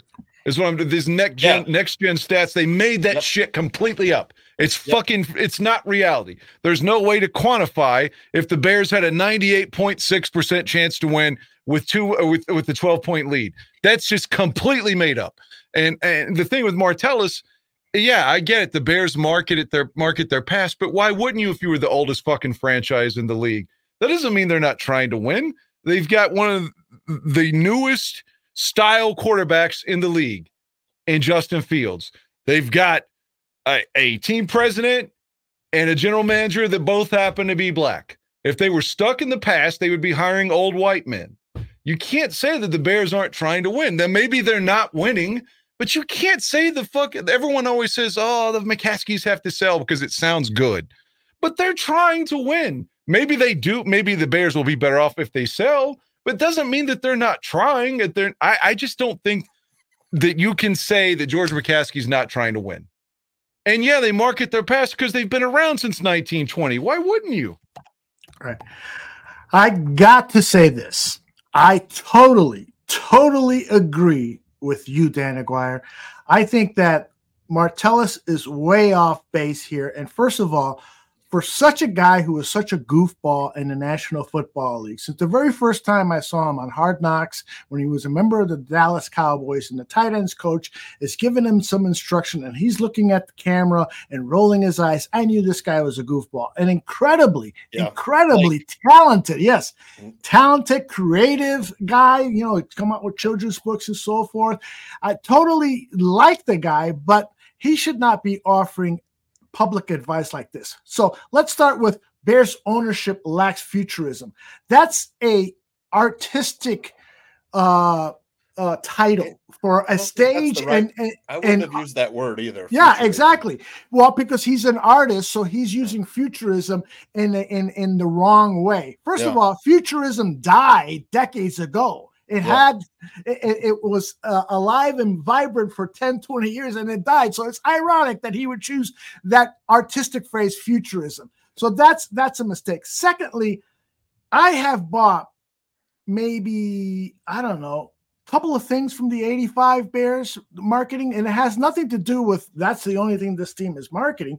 It's it's bullshit. They're not using the 85 Bears as a crutch. Not and that, at least not in my eyes. And, oh, yeah, and I'm yeah, with Dan too, that Justin Fields, uh, the the African American general manager and and and vice president. I mean, that's yeah. futurism. You know, bringing yep. in diverse thought. When they went to a search committee to look for coaches, they brought in a, a diverse search committee. So I don't know what he's talking about. And look, here. they hired Lovie in 04. Yes. I, I don't get what he's talking about. He's totally wrong. The problem with the Chicago Bears is that they have made bad hiring decisions with their yeah. head coaches and uh, some of the general managers. Too. Yeah, some of the That's draft picks didn't manifest into greatness. Yeah, right. I don't. Well, that, I don't get it. The people they hired to draft didn't draft well, mm-hmm. basically. You know? I, I get it that he he meant innovation, but okay, so this is what happened. They hired Mark Trestman to be the head coach because they thought he was going to bring an be innovative, innovative style. Right. And he was. That offense was one of the best offenses in the National Football League. But guys like Martellus Bennett took advantage of him and didn't allow himself to be coached by Mark Trestman. Right. And so and, and, so that was part of the problem. Yeah. It was fucking Martellus that was the problem, not the lack of innovation. If and Alshon Jeffery. Uh, Uh, right if these if these players would have supported the innovative efforts by that nerdy looking stupid ass coach maybe we would have won games and gone into the playoffs. So i just think it's really bad a bad look for martellus to be telling people the bears are this the bears are that. Fucking look in the mirror dude. Look in the fucking mirror. Come on this show and tell us what you fucking really mean because bears, i don't bears think fans what, don't care what martellus bennett says to be honest. Yeah, I wish he would have. Some people I think maybe he does have some kind of deep rooted, like, you know, maybe there's something he felt that, like, maybe he was hurt. They didn't defend him somehow. Like, why? What's his motive? Because he said yeah. that they don't defend their players. Maybe he has some incident from, say, the 2014 season that he's salty about. Well, then lead with that. Use that as your example. Don't just beat around the bush and say, "Oh, well, you're taking these shots when it seems like you have a motive." Well, then mm-hmm. tell us what your motive is. Is what I'm saying. Maybe he's right. Maybe he has a good reason to feel that way, and then maybe we can support his argument better. Totally agree. He Totally could've agree. been stoned. Which he has been known to do. And you know, the whole time that he was here, it was a couple years. His brother was constantly, you know how like recently uh, the the guy Diggs and, and it was in Minnesota and Buffalo. His brother was uh, advocating for him to leave the Bills after they lost to Denver, and he just said, "Oh well, I can't control what my brother says." That's what Martellus did. It. His brother that was with the Seahawks was constantly ripping Cutler, his fucking quarterback. So he never stopped that. He when you talk about I liked Martellus, I thought he's a good player. But when you talk about poor team chemistry, he was a part of that. And like you said, we had a great innovative offense at the time, and he was a part of the demise of that offense. He You know, helped and- bring the the culture down. Yeah, see. Uh, uh, Ryan RK from the Barfly Tailgate Show is saying that he's sorry he agrees with Bennett on this one. How many times have we said that this organization has an archaic way of thinking? I do agree with what you're saying there, Ryan. That this team, John Buffon describes it as the Bears run it like a, a, a like a ma and pa diner, but here they are. They just hired probably one of the hottest candidates for executive vice president that was available and Kevin Warren. The guy built that the stadium that players say is the second best place to play. According And they're trying to get that stadium right now. Exactly. They're trying to get him to build us that same stadium, not exactly by, but they're innovative, trying to get a super a stadium to host a Super Bowl, the NCAA. They're looking to make these options. I I feel like it's just easy to criticize the McCaskies, man. It's just something the Bear fans do. Yeah. So I, I'm not quite agreeing with you there, RK, because I, I do think that there have been changes. You know, it's like the old narrative the Bears don't spend any money. What are you talking about? Guys, we spent money on Khalil Mack. We got Julius Peppers, Montez Sweat, you know. Jay Cutler. You can argue that it was, you know, maybe uh applied to the wrong players. That would be a legitimate argument. Yeah. But that we don't They've tried money. to spend to win. We put we put this back to rest six seven years ago, although on the show. Mhm. Yeah. Uh, Lad says, although Warren is a stadium builder, not much of a strong football guy. And there is his resume doesn't have anything on it like I built a uh, 19 blah blah blah championship football team, the Vikings or anything. You're right about that. He was a Big Ten commissioner, but I, I gotta believe that this guy is a is a really good critical thinker, and that there's a report out today. Who was it? Uh, Albert Breer saying that uh, Warren was looking for more control over the football operations. And if that's true, I like it. I like the fact that your team president is coming in and challenging Ryan Poles. Okay, you got these draft picks, this this draft capital. What are you going to do with it? Well, have you thought about this? Have you thought about that? Why would you do this? Ask questions, challenge these guys, uh, and that he's not in that club of Ian and Ryan Poles. He's actually coming in and breaking the door down and saying, "You got to convince me that you're doing the right thing, because if not, I got permission to replace you guys." That's a good adversarial working relationship that I, I hope that's what's going on. I can't say for any for any certainty that that's that that's what's going on. But I, I, I don't know. I just, I just, I, when I read that from Martellus, and then I read some of the comments under him. Yeah, you're right, Martellus, and so forth. I'm like, is he really right? I, I don't, I don't know. Well, think about in 19 when the Bears had that, you know, the Bears 100 and brought the old players back. They were praised for that. They Mhm. were praised for that for having that uh, that opportunity for the older players to come and meet the fans, and so it's just like it's like it's always a criticism for this and then a criticism for that. It's always Yeah. seemingly whatever those guys do, the McCaskies they are criticized. Mm-hmm. Now I'm not saying they don't deserve criticism. I'm not some apologist here. Yeah. But I'm just saying if they win, if they don't win, they do this, they if they try to bring the older players back, now they're not innovative. If they're trying to get a stadium that might require them to leave Chicago, then they're still the assholes. Yeah. It, it's mm-hmm. just like whatever they do, people just hate these guys. And it's malicious, I think. Yeah. It's it's it's been a lot of bad decisions after bad decisions, though. I think that's the frustration that's I agree. it's been building up for a long time. But in Bears. I'm with you there, Tooch. You know, and like the, the- like Dan brought up the 100th uh, celebration. If we didn't do that, right, it would have we would have been criticized. We would have criticized Bears ownership. Why didn't they bring all these people together? This is a great celebration. I know Tooch, you were there. You had a great time, despite the fact that they did fuck up things with the long lines and stuff. But you had a great time. Yeah, it was awesome. I mean, they had brought they brought the Bears Hall of Fame stuff there. You could walk Mhm. through all the busts uh, on loan. Uh, mean, uh, there were uh, barflies there. Uh, Joe Mandel, Greg Braggs. Uh, man, there was This same argument could all be used against the Bulls now too. Be like, oh, all you talk about's Jordan. I mean, yeah, you should fucking talk about Jordan until everybody dies, okay? Like Yeah. he earned that. That whole team, all six of those titles, deserve reverence for the rest of everyone's existence in Chicago. Period. Now, it, it- you could say that about the Wolves. They haven't done shit since then. Derrick Rose was an MVP, but that's it. And then he got hurt. I mean, you can use this against any team. You can pick and choose for any team that hasn't won. I don't. Yep. What about the fucking Knicks? You know, a, poor, team hasn't won in 50 years. You know, they they get all this hostility too, uh, and you know their owners constantly criticize. I'm just saying, it, it- winning cures everything. if we could just win, then the McCaskies wouldn't be so hated. Totally agree. I, I, Yeah. I just feel it was an un, unfair shot by Martellus. Uh, Mo Bierman says that Kevin Warren, the, the Big Ten was happy to get rid of him because of the COVID thing. You know what?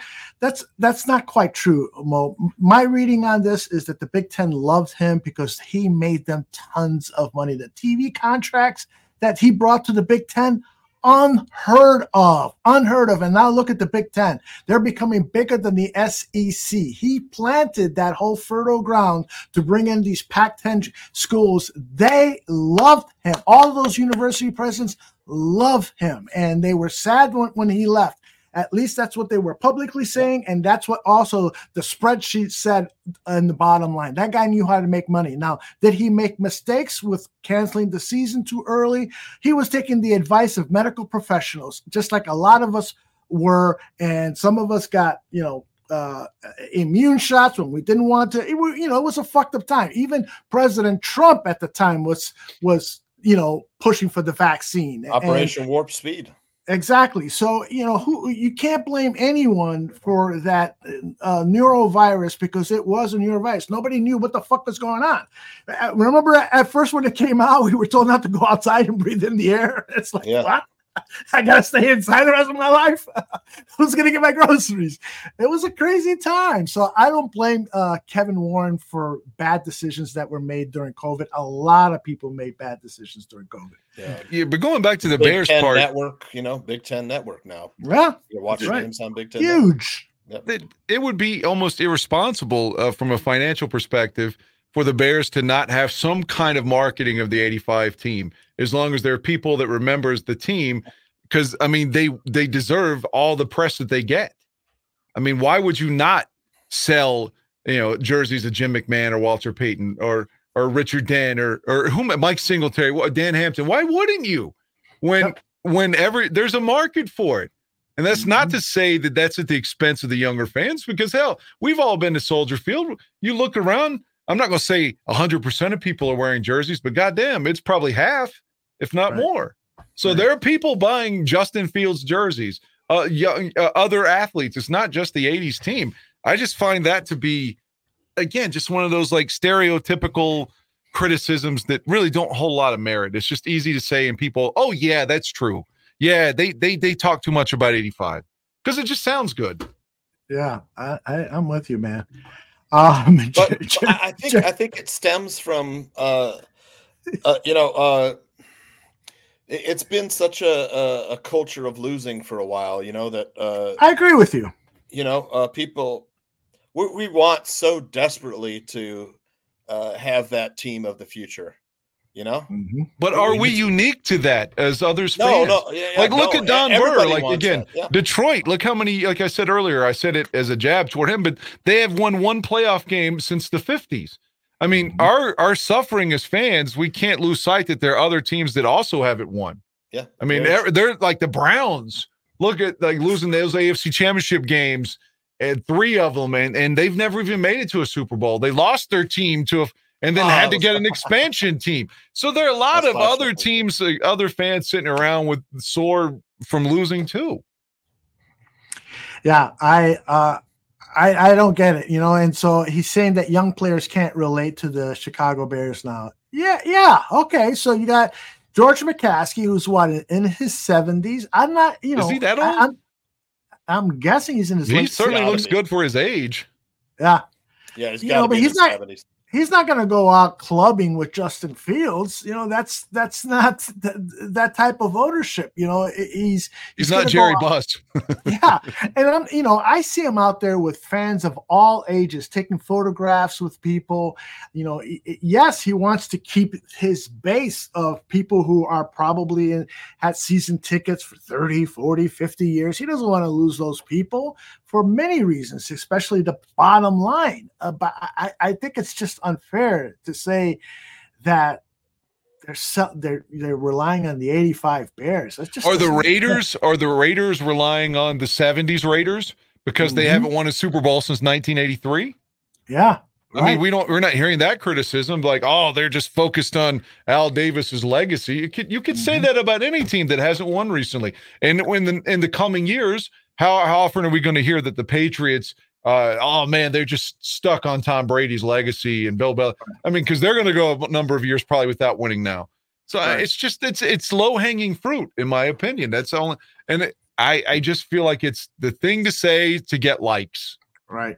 But I if he's totally- got an explanation that says why I have all this resentment, then tell us, and then maybe we us. can agree with you. come on this show. We'll listen to you. The, the- remember the other thing too about him was when he was a member of the Green Bay Packers, and as soon as Aaron Rodgers was injured, He wanted cut. out, he he wanted out. He's like, he won a Super Bowl because of it, though. Yeah, He went, to the Patriots, and that was the twenty-eight to three Atlanta loss.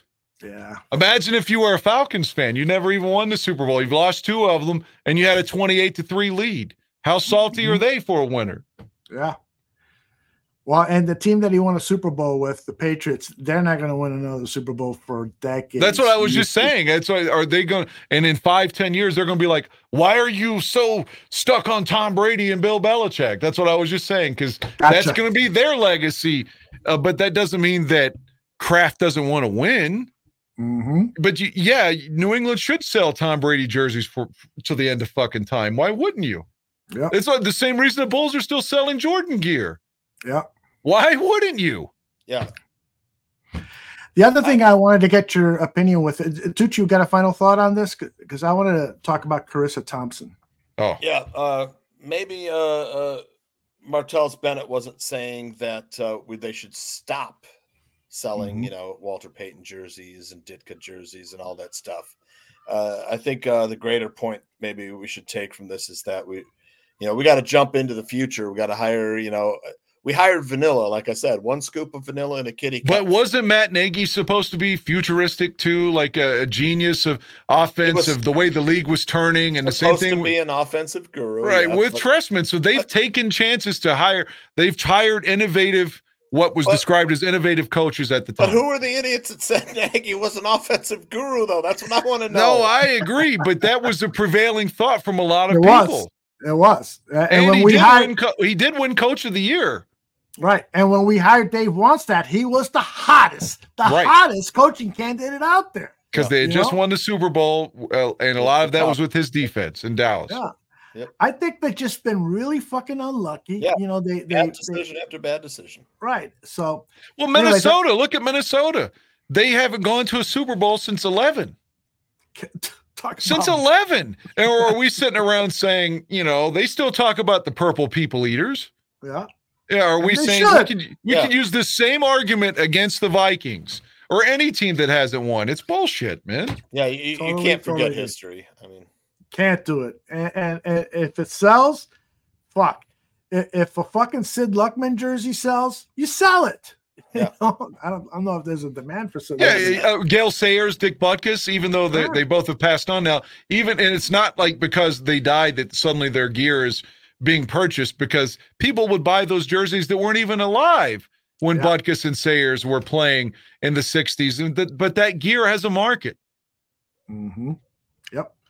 All right, Charissa Thompson. Um, Yeah. she came out. She was on a podcast over at Barstool Sports. And she's Sports- run from these comments too, by the way. But go ahead. Yeah. Well, go, go ahead. Tell us the story. Set it up for us, uh, Dan Yeah. McGuire. So I don't know the name of the show she was on. I've seen it on Twitter. Pardon The my take. Okay. So she's on Pardon My Take and basically says when she was young on the sidelines that she would just make shit up if she couldn't get a coach to talk or she didn't have the time to even make the effort to ask them to talk. She would say, she would speak in cliches on things that the team wouldn't denounce. Like, oh, we need to be better on third down, or uh, we we have to make that we have to get a stop there, or whatever it is. She would say something that had no substance to it, that it would just sound like what they said, and she wasn't even trying, but she would get praised for her reporting when she was just making shit up. But but they wouldn't dispute it because it was lazy. Just oh, we got to get a stop there. It was just cliche. She was uh, wasn't saying anything of substance. So the team wouldn't say, "Oh, we didn't say that," because you know it was just bullshit. Is what I'm saying. You get my point? Absolutely. So, and one example that she had, and I think that she shared this uh, a year ago, because this is the second time she's come forward with these comments. A year ago on her podcast with Erin Andrews, and Erin Andrews admitted that she too had made up some things.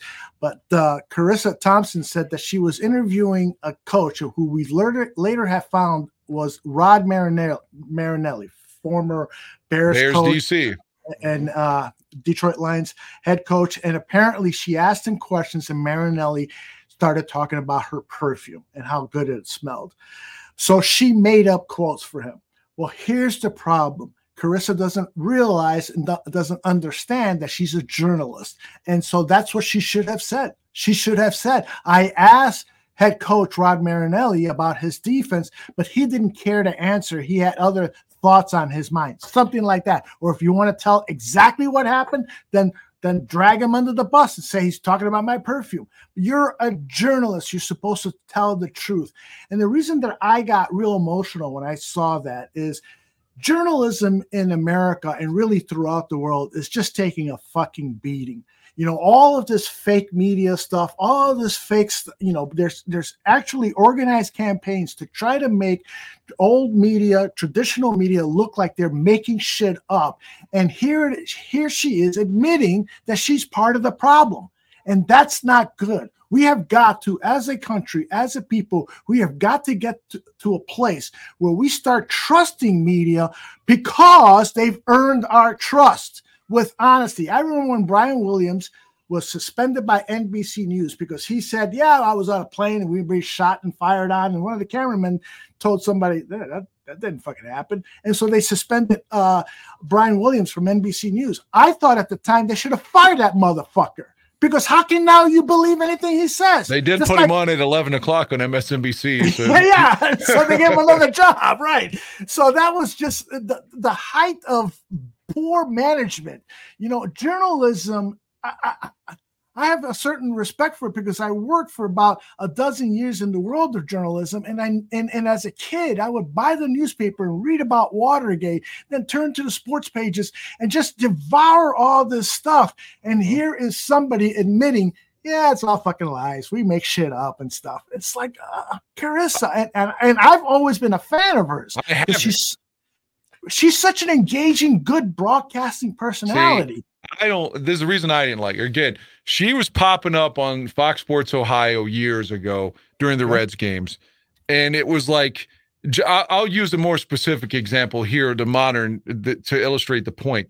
When she started getting on Fox, not so much of like on the sideline, but suddenly they would put her in the studio. Let's say we're watching the Bears in Detroit, and they're like, "Oh, let's go to Tampa Bay and see, uh, you know, Brady's throwing a touchdown or whatever, right?" And they have someone in the studio showing you that update. Well, after James Brown left, well, what's his name? The big guy that does uh, uh, Kurt Menefee. Kurt Menefee does the studio reports and has been doing them since JB went to CBS again. But all mm-hmm. of a suddenly, instead of Kurt Menefee doing it, it's got to be Clarissa Thompson doing every other one. It's like she's eye candy.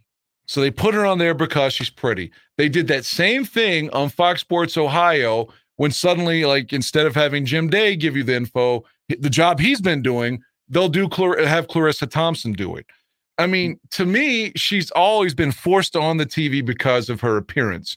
I'm not saying she's an idiot or something, but I felt like she's been forced on people just because she's pretty and didn't have a lot of substance. So I kind of resented that. The same thing with Erin Andrews.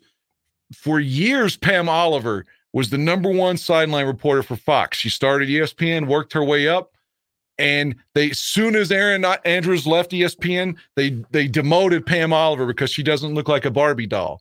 And mm-hmm. Erin Andrews gets that Barbie doll, Clarissa Thompson break because the way they look.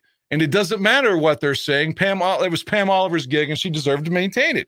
But because she doesn't look like a Barbie, she lost her gig. That to me is I resent that. Clarissa Thompson doesn't deserve to be where she's at, and she shouldn't be allowed to be on Amazon after that. She's lost all of her fucking. She never had any substance anyway. I thought, and and now she's a liar. So why? I mean, I I would fire her if I was Amazon. Well, I, I'm not going to argue with any of what you said because I think it's all true. But and I actually went and looked at her resume, her bio, uh, when this controversy popped up, and she's never achieved a, a, degree in journalism. She went to college for like history or something like that. So, so she was never taught the ethics of journalism, and so maybe she learned them on the job and so forth. If she did, she wasn't she she never executed those ethics of journalism. And, and there's no doubt you know that she's a gorgeous woman and that putting her on the air is great for those of us who like uh, looking at beautiful women uh, holding a microphone. But i always thought that she was just a good broadcast personality. And like Colin Cowherd is i'm not going to believe anything Colin Cowherd says but from a, from a broadcasting standpoint he's articulate. He you know he's got a nice pacing rhythm to his his you know to his his his articulations. So i oh jesus christ that is priceless Are his teeth really that gapped in the middle? I don't. I don't think so. I don't so. think so. I think that that I've seen that picture so many times. It's got to be photoshopped. I've, I've never seen that picture. That's Oh, that's Shane, brilliant. Shane, Shane tweets that all the time. Oh, really? Someone put the gap in his teeth, though. Yeah, the- his teeth do not look like that. I love it. Anyways, Tooch, you got any thoughts on the Charissa Thompson deal?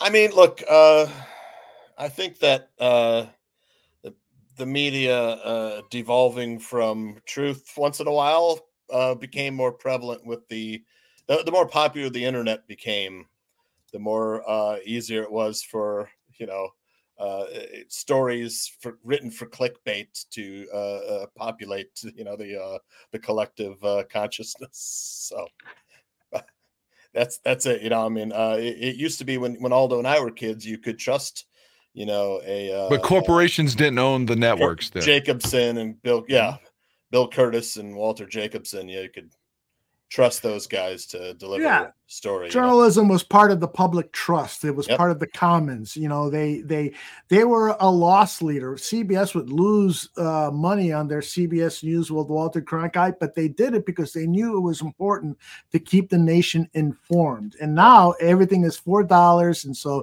you get all this bullshit stuff. There's no doubt There- about it. there's uh there's money money influence you know that drives a certain news story or narrative but uh i go back to something my dad always used to say if you can never figure out the reason the answer is always money There you go. He's, he's a smart man. By the way, do any of you guys know the actor Brent Sexton? No. i think so i think so Doesn't he look uh, just like Johnny Santucci? look at that. i got a little more hair than him I think he looks like Carroll O'Connor. yeah Oh, really? but little young young Carroll O'Connor I, I just when Tooch looked to his right shoulder, I, I, I thought immediately of Brent Sexton, and I'm, I'm thinking to myself, they, they're like twins, man. So you're Good saying actor. T- Tooch is like the say, all in uh, the family shit then. He's de just niro robert de niro right. you know de niro Well, you do look uh, like a part De Niro, part Brent Sexton, and a couple of other people. Guess guy I saw in a gay porn movie. many years Ron. Jeremy is uh, Nomad the pointed out. hedgehog the hedgehog Oh, all right, yeah. guys. Uh, I want to ask you guys uh, one quick question because uh, uh, my theme, uh, Bears State of Affairs, was basically, and uh, uh, Adam Rank tweeted out something like something like this. But uh, I don't think uh, Justin Fields is as much uh, auditioning as much as it is the coaching staff auditioning to be Justin's coach. I saw you know? because uh, uh, I think uh, I think Justin. We saw we've seen this game last week was basically uh, where the hell's this been all year? You know, Right. look at this man opening drive, a seventy-five yard drive to open the game. You know, uh, eh, the the Commanders game was was a dominant game. You know, we, we were almost there with the the, the Broncos game. You know, but uh, the Bears coaching staff is like I've said for quite a while that I thought they were in over their heads, you know, with uh in the National Football League, just not equipped to uh, uh to combat the level of other coaches. And I wanted to get your guys' opinion on uh whether or not you think uh the next six six games are more uh an evaluation of the coaching staff than an evaluation of Justin Fields after Sunday. Go ahead, Dan. of course, you deferred to me on that one. all right, uh, can you? I'm sorry. Can you repeat the question? I, I feel Yeah. like uh, Stockdale, uh, Perot's running mate, and I didn't have my hearing aid turned on. after, after Sunday, I, I got the feeling that uh, it wasn't so much Justin auditioning anymore than it was the coach audi- coaches auditioning to be Justin Fields' coach. I mean, they're they are inter, intertwined. I, I believe. So I mean, Justin still has everything to gain or lose. I mean, depending, it's not fair because it, yeah. there's ten other players on the field at, in the Bears uniform at the same time that he's there. But again, if he let's say he would go zero and six, you know, they're gonna be like, ah, Justin six and forty nine or whatever it is at that point as a starter. That does follow him. But or let's say he loses the next three and then sweeps Arizona and Atlanta and Green Bay at the end, they're gonna be like, yeah, but you lost the ones like Cleveland and Detroit and Detroit and Minnesota, the tough games. So it perception is reality. So he just he has to win games. The coaches, it's a different, you know, they're connected to him too. But for Justin, the Bears have to win for him to get some recognition to keep his job. That's not mm-hmm. right, but that is perception is reality. I have to say this. I am absolutely certain that if the season were to end tomorrow, Matt Eberflus would be fired tomorrow. I am And rightfully so. Yes, I am absolutely certain of this.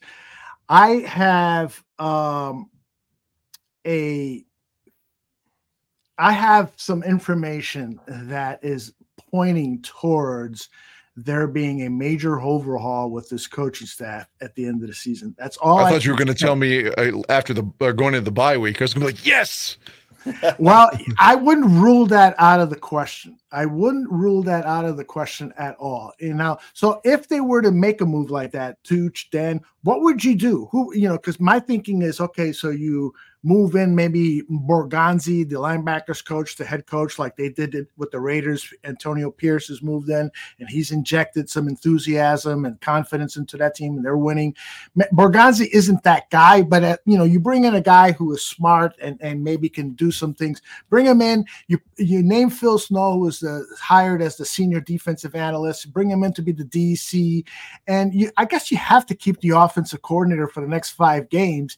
But what do you guys think? If if the Bears, you know, lose badly at Minnesota on Monday Night Football, national TV, and, and it's before a bye, then he has to fire him, right? I hope it doesn't happen in hindsight after you're saying that because I want them to beat Minnesota. So, uh, so yeah, I'm not rooting for his demise. I guess in that Uh-huh. regard. What do you think, Tooch? I, you know, past uh, history would tell us that the Bears usually do things after the season. You know, Mhm. uh, uh, uh, Eberflus will be launched. Uh, I think, I, man, I, I would lose all faith faith in Ryan Poles if he doesn't fire Eberflus after the season. I mean, after after I just gave you like four, three historic collapses. They're all he's he's lost four giant leads in, in his first season and a half. And hasn't lo- won a divisional game yet. hasn't won a division game. Not He two hasn't in a won row back- either. He hasn't won back to back games either. Unbelievable. So I mean, I, what does that say about Ryan Poles if he doesn't fire him? You know, Uh, I I gotta believe. I I I know those those guys aren't going to be around for the next season, but I I, I think it could happen after the Vikings game because it's the perfect time to do it. You know. So what ha- what happens? Do you send a bad signal to future head coaches to say, well, why why would I want to come to the Bears and they're going to be firing coaches? and uh, and not let them play out the season, or do you send a really good message to the team and say, guys, we're going to clean house, we're going to get this fucking thing done. We, I know Ryan Poles, I know you guys are upset with the head coaches.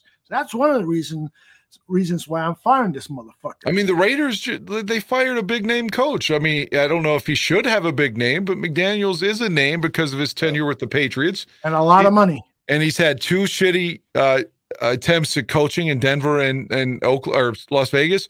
So, I mean, they made the move. So if they could fire him, Eberflus, who's Eberflus? I'm not going to say he's a bum, but my, he's not a big name coach at all. Mm-hmm. So if the Raiders can make that move, I mean, why can't the Bears? Yep. Uh, we'll see if we can get it out of him tomorrow, uh, Laz. Gabriel talks football tomorrow. Special time at 11 a.m. Central. That's all I'll say.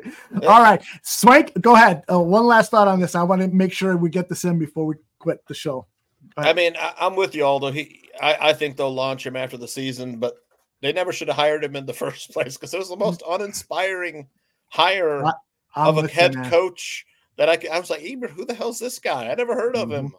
You know how Yeah. how how do we how do we decide on this guy? hmm Yep, I'm with you. Swanky, uh, though, asked one of the best questions ever posed uh, during this show. He says, "Guys, who was your favorite Tony Soprano?" Oh, I already know this- my answer. I know your answer. It's but always let me Annabella Sciorra, right? You got it. exactly.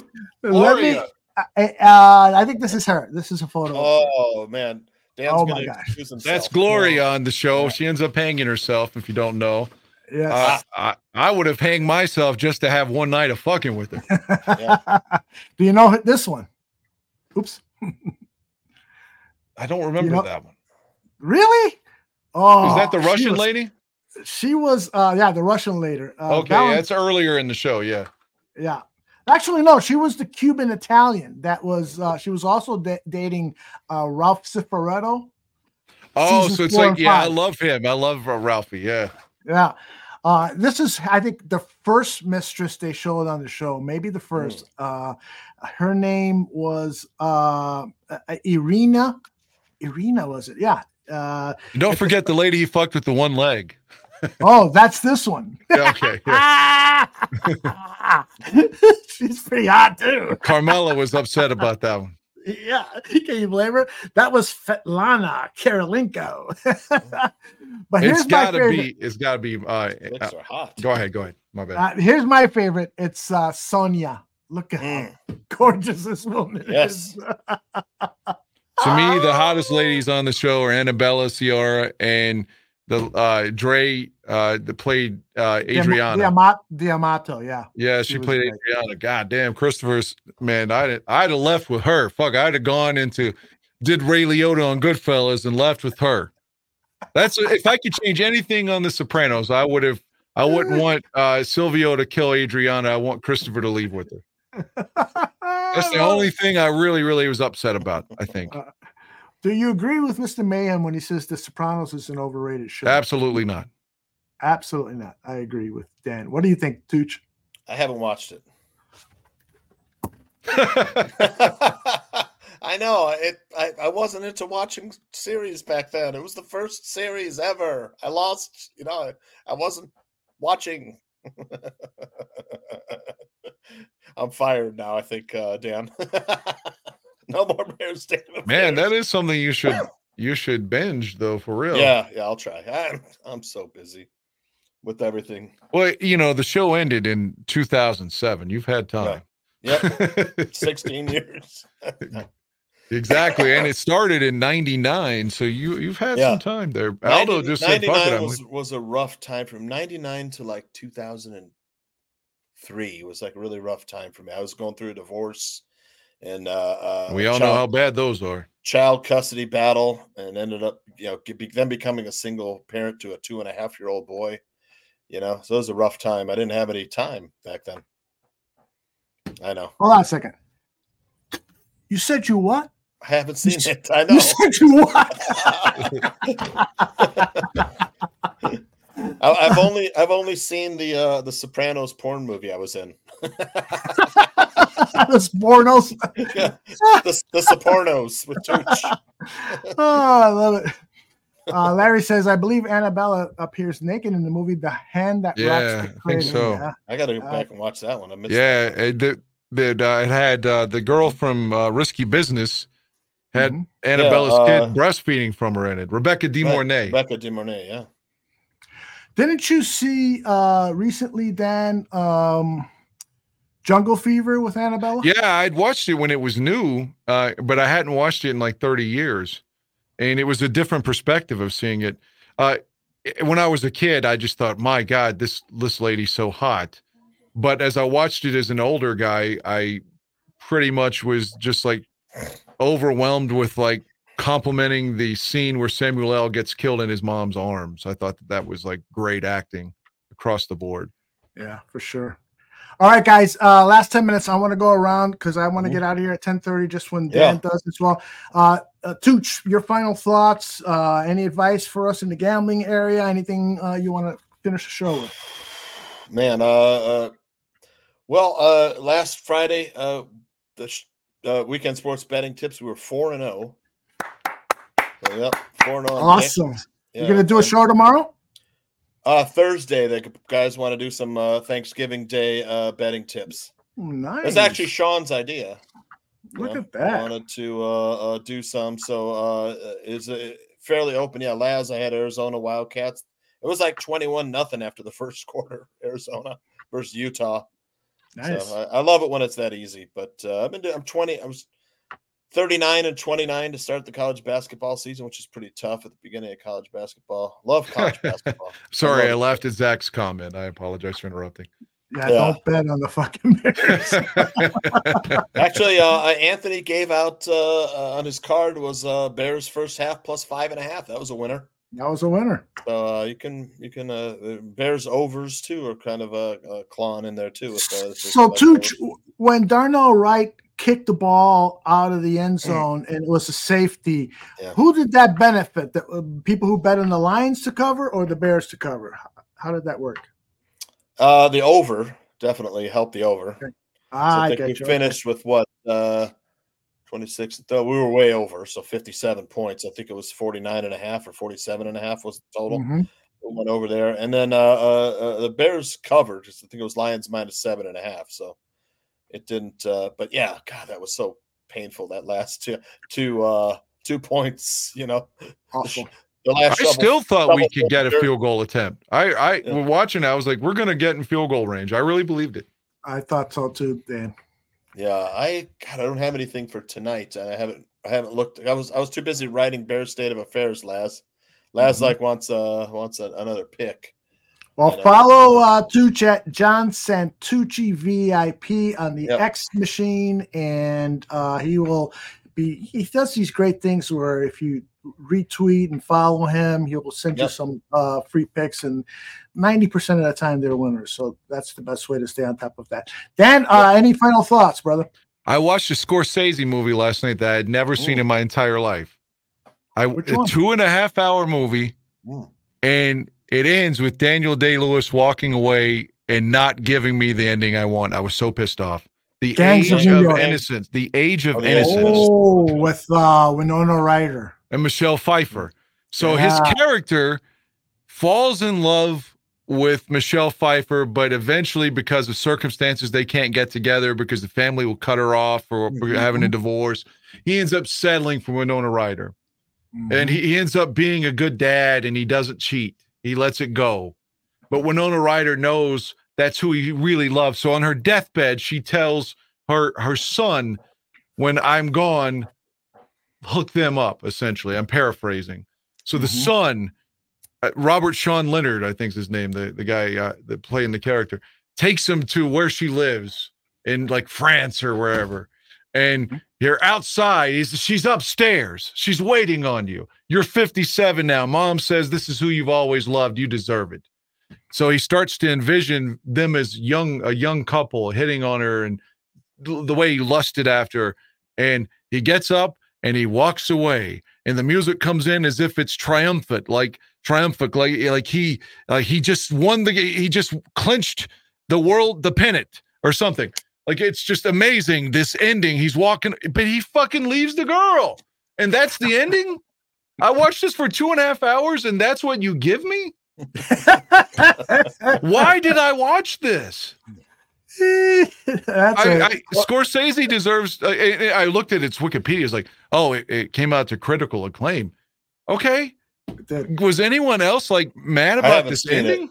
I would like to see it now, though. But I saw it when it was first released, and I don't remember the ending. So The I'll ending is enough to make you punch you a hole through the wall. I ended up watching a couple movies recently, and they were both by William Friedkin. Because I, I I had watched one called Sorcerer. I don't know if you know that one. It's Yeah, I watched Love that with it. Aldo. I That's- watched it with yes, Aldo. Killer. Just Yeah. killer. The acting was fantastic. Roy Yes, Scheider. it was. and, uh, if you haven't seen it, you have to see it. It's just awesome. Yes. And It is then uh the Caine I watched that with Caine Aldo and John Buffone. That's right. The three Yeah. of us watched it. Yeah. How about that movie. for a threesome?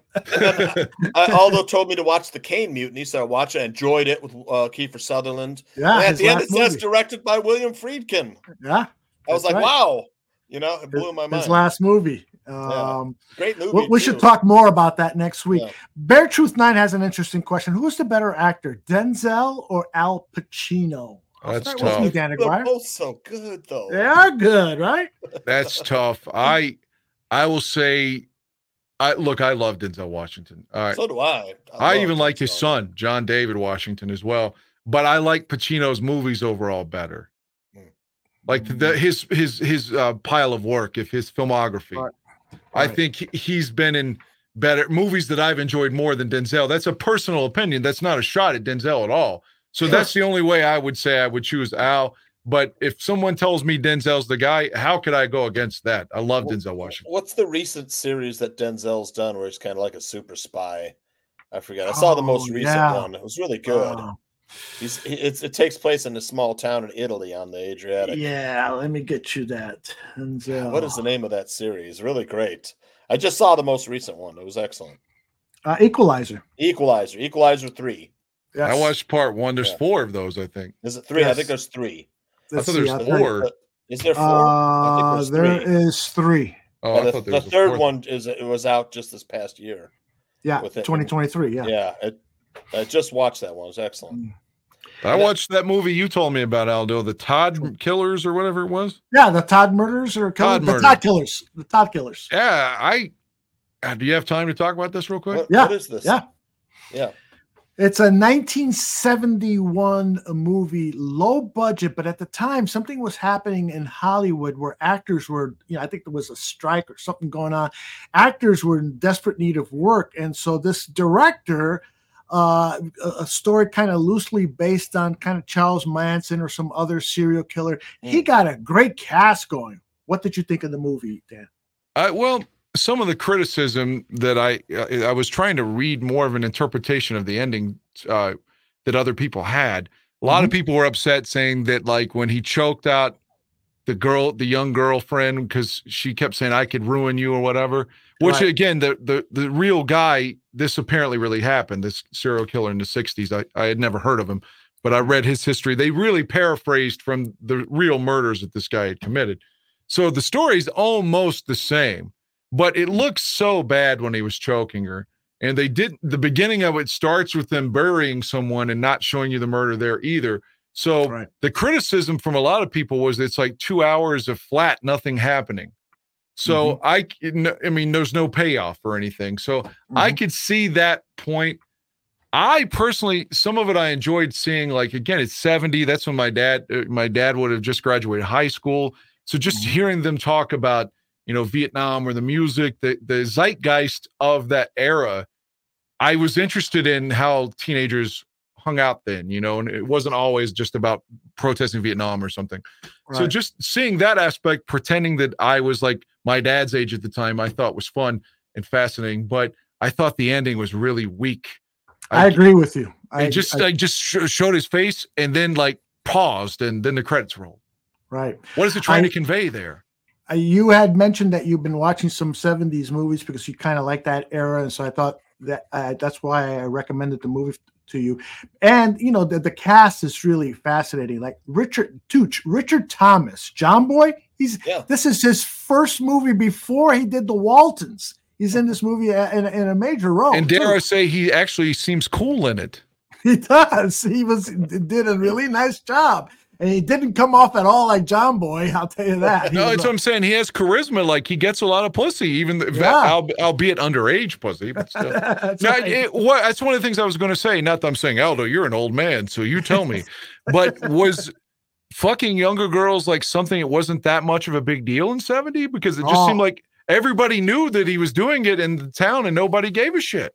Yeah, it was not as big a deal. I mean, you're, you're talking about, you know, years, even years before that, Johnny Lee Lewis, the rock and roll star, was dating a 14 year old. His cousin. Presley, his cousin, right? That Winona Ryder played in the movie.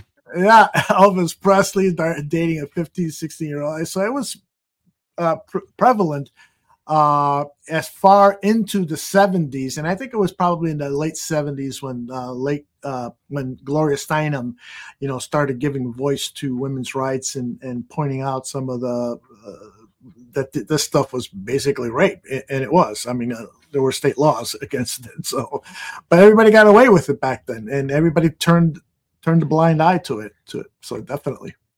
What do you think the ending was trying to say? It's like, like uh, the younger people are like shocked because they, I guess, they see the remains of their friend, Mm-hmm. and they start to walk away, and then it shows his face, and then it stops. I mean, is that supposed to symbolize maybe his lack? Like before, he sort of have a, had a control over the young people, and now they're leaving, and that's he's recognizing that his his uh, pull over these people are is, is dissipating.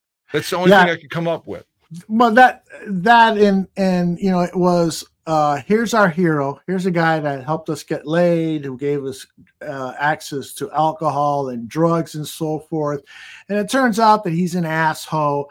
We're we're dis- disillusioned. And it sort of was that that era of the 1970s where there was a lot of disillusionment early 70s there was a lot of dis- disillusionment going on with the establishment. And so you here you had this rebel leader kind of guy and they find out that he's kind of in that in, in that same vein you can't trust anybody is, Do you remember the scene where his attorney told him like, "This is what we'll do. We'll cut your sins if you'd show him where the bodies are, and we'll make you like a guy that comes out, yeah, that says like I fell into this lifestyle." I thought that that's where it was going to go Yeah. uh, by by him showing where the bodies are to somehow make him a victim out of it.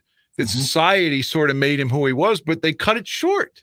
Yeah, they did cut it short. Um, I, you know, I, I don't know. I, I- think there was a little choppiness towards the movie, so I wonder if they let some scenes in the editing room floor, as as they usually do with these low budget films, things that just don't work out. But I just, I just love the era. I love the look of the film, um, and and, and the cast. I thought was great. Ed Asner is in it. I didn't know like- why, why why it was called the Todd murders either. Like, what was the significance of Todd? Uh, I read something, I think in Wikipedia, what was the significance of that, but I'm forgetting what it was.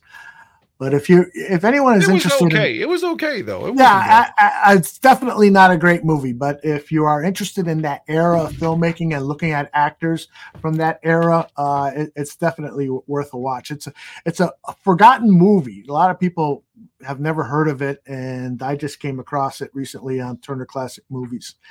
Uh, BT9 says, okay, Aldo fellas, what makes Denzel a good actor? When you describe Denzel as an actor, what would you say? I'll start first on this. I think it's his range. I think he can play the janitor in, in a movie. I think he he can play the the tough cop, the crazy psycho He can cop. play a and- foreigner. He can play Malcolm X.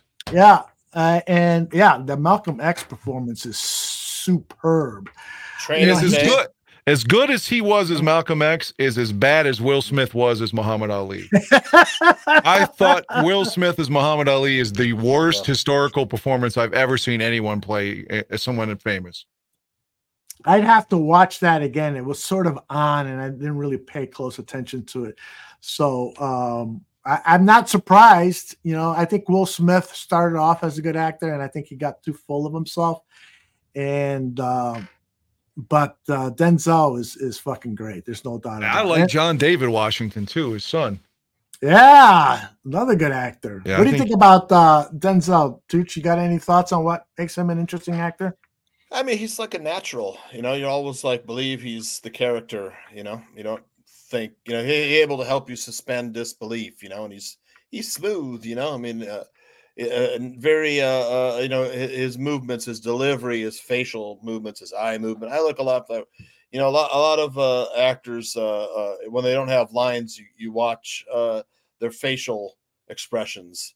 You know, to me that uh, uh, goes a long way with me. You know, it's like how they just act without saying anything. You know, and he's those- Truth Nine has the final question tonight. Uh, does Yeah. your wife or significant other have to like movies to have a happy marriage or relationship? Dan, My current girlfriend uh, couldn't tell me what movie I showed her recently that she didn't like. I Mm-hmm. think it was To Live and Die in L.A. that she was falling asleep on. That she's like, I don't yeah. remember what it was. Great movie, William Friedkin. Yeah, but Yeah, if, I if she's not, I'm going to be boring the shit out of her then because if she's going to be with me, she's going to be watching fucking movies, man. exactly. Yeah, to me, uh, definitely has because my wife does not like watching sports. You know, she'll watch a game from time to time, and then I'll I'll give her storylines, and she gets into it. But for the most part, if I've got a game on, she's going to go watch Dateline, another murder episode, and, and I think she's figuring out a way to kill me to keep collect insurance money. She's like, I Uh, want to but make yeah, everyone think it's his arm. It's his arm. him. That's right. But uh, she and I like movies and, and really love movies. Uh, Tooch, what about your wife? Uh, does she like sports or she loves she loves it all? I mean, my uh, my wife loves basketball. Really? So she's a big basketball fan. She's just kind of learning how to uh, watch football. Is she a movie buff? Oh, she love yeah, movies, TV shows. Yep, loves it. That's her, that's our that's like her and I favorite thing to do. As soon as the kids we get the kids put down, oh, we can finally watch a movie. You know, yeah. So I hope your wife looks at you one day and says, uh, John, I don't know what she calls you. I, I assume she doesn't call you Tooch. No, hope she looks at you and says, John, my favorite NBA player of all time is Isiah Thomas. yeah. Oh, I All mean, right. Philippines they love basketball. Oh yeah. Does she like Uh, Manny? have Does she like Manny basketball- Pacquiao? Oh, yeah, she loves Love Pacquiao as a Yep. fighter. Loves Everybody Pacquiao. does. It's like their national hero. Right, But right. I, I was um there, there's a so last time I went to the Philippines, uh, I, I kind of like got uh, a, a sense, a realization of just how important basketball is to uh, Filipinos. Because uh, uh, I had uh, we went to we went to an island. We like to take the ferry from my wife's hometown over to a remote island called Siargao, which is like the surfing capital. It's a small. The towns are real small, and at one of the town, uh, there, it's like a beachfront town called General Luna and we were just going to the wet market to get some stuff for we, we had rented a you know uh, someone's guest house and they kitchen so we're cooking our own food in there and stuff. Went to the wet market to grab some stuff and uh, i was walking around the market i'm checking out stuff and i go through the curtains in the back and i stepped out onto like basically a basketball court you know with a bunch of people playing on sunday after church old guys young guys you know shooting uh, playing up running up and down the court shooting baskets and stuff. Just uh and, and a crowd of people watching you know how much they loved it. It was just the tiniest little town and you know in the middle of it just a pickup game and then uh, on my flight home uh i sat next to uh, uh god what's his last name? His name is prince uh i can't remember his last name. Prince something he was a he was a star at texas university of texas. And he was on the flight and i was like damn this guy's like six foot ten. I was like gotta be a basketball player. Went up to him and asked him i'm like like I, I, I, I, are you a basketball player? He's like, yeah, I'm playing in the uh, Philippines league, uh, and you know how uh, how uh, he he was enjoying playing here and enjoying the culture. Him and his wife and his they had a little like a two year old boy, and uh, they were he was sat on the flight uh, a couple seats in front of me on the way home. I got to go, guys, but I want to ask Tooch one more question. Yeah. Uh, and I got to go to work. I apologize to be abrupt, but since you've gone over there, have you gone Yeah. to the site of Ali-Frazier 3? No. Wasn't that fought Thrilla Manila? Manila, yeah, the Thrilla in Manila, yeah, Yeah. Manila- I've been to Manila. I, I haven't gone to the the site, but next time I'm there, I'm gonna have to go. All right. Well, Yeah. next time you're there, uh, make sure you you bring your computer and do a live report from the Yeah. Thrilla in Manila. I will. We're uh, do we're your Howard Cosell voice. Close on buying our little oceanfront. Yeah, pad. nice. Super excited. Nice. Well, listen, everyone, we will be back here next week after the Bears Vikings game Monday night. After we get a Football. We'll be win, damn it. Tuesday night. and if we don't, we will all be talking about the firing that would have happened earlier today of Matt Eberflus. So uh, count on that.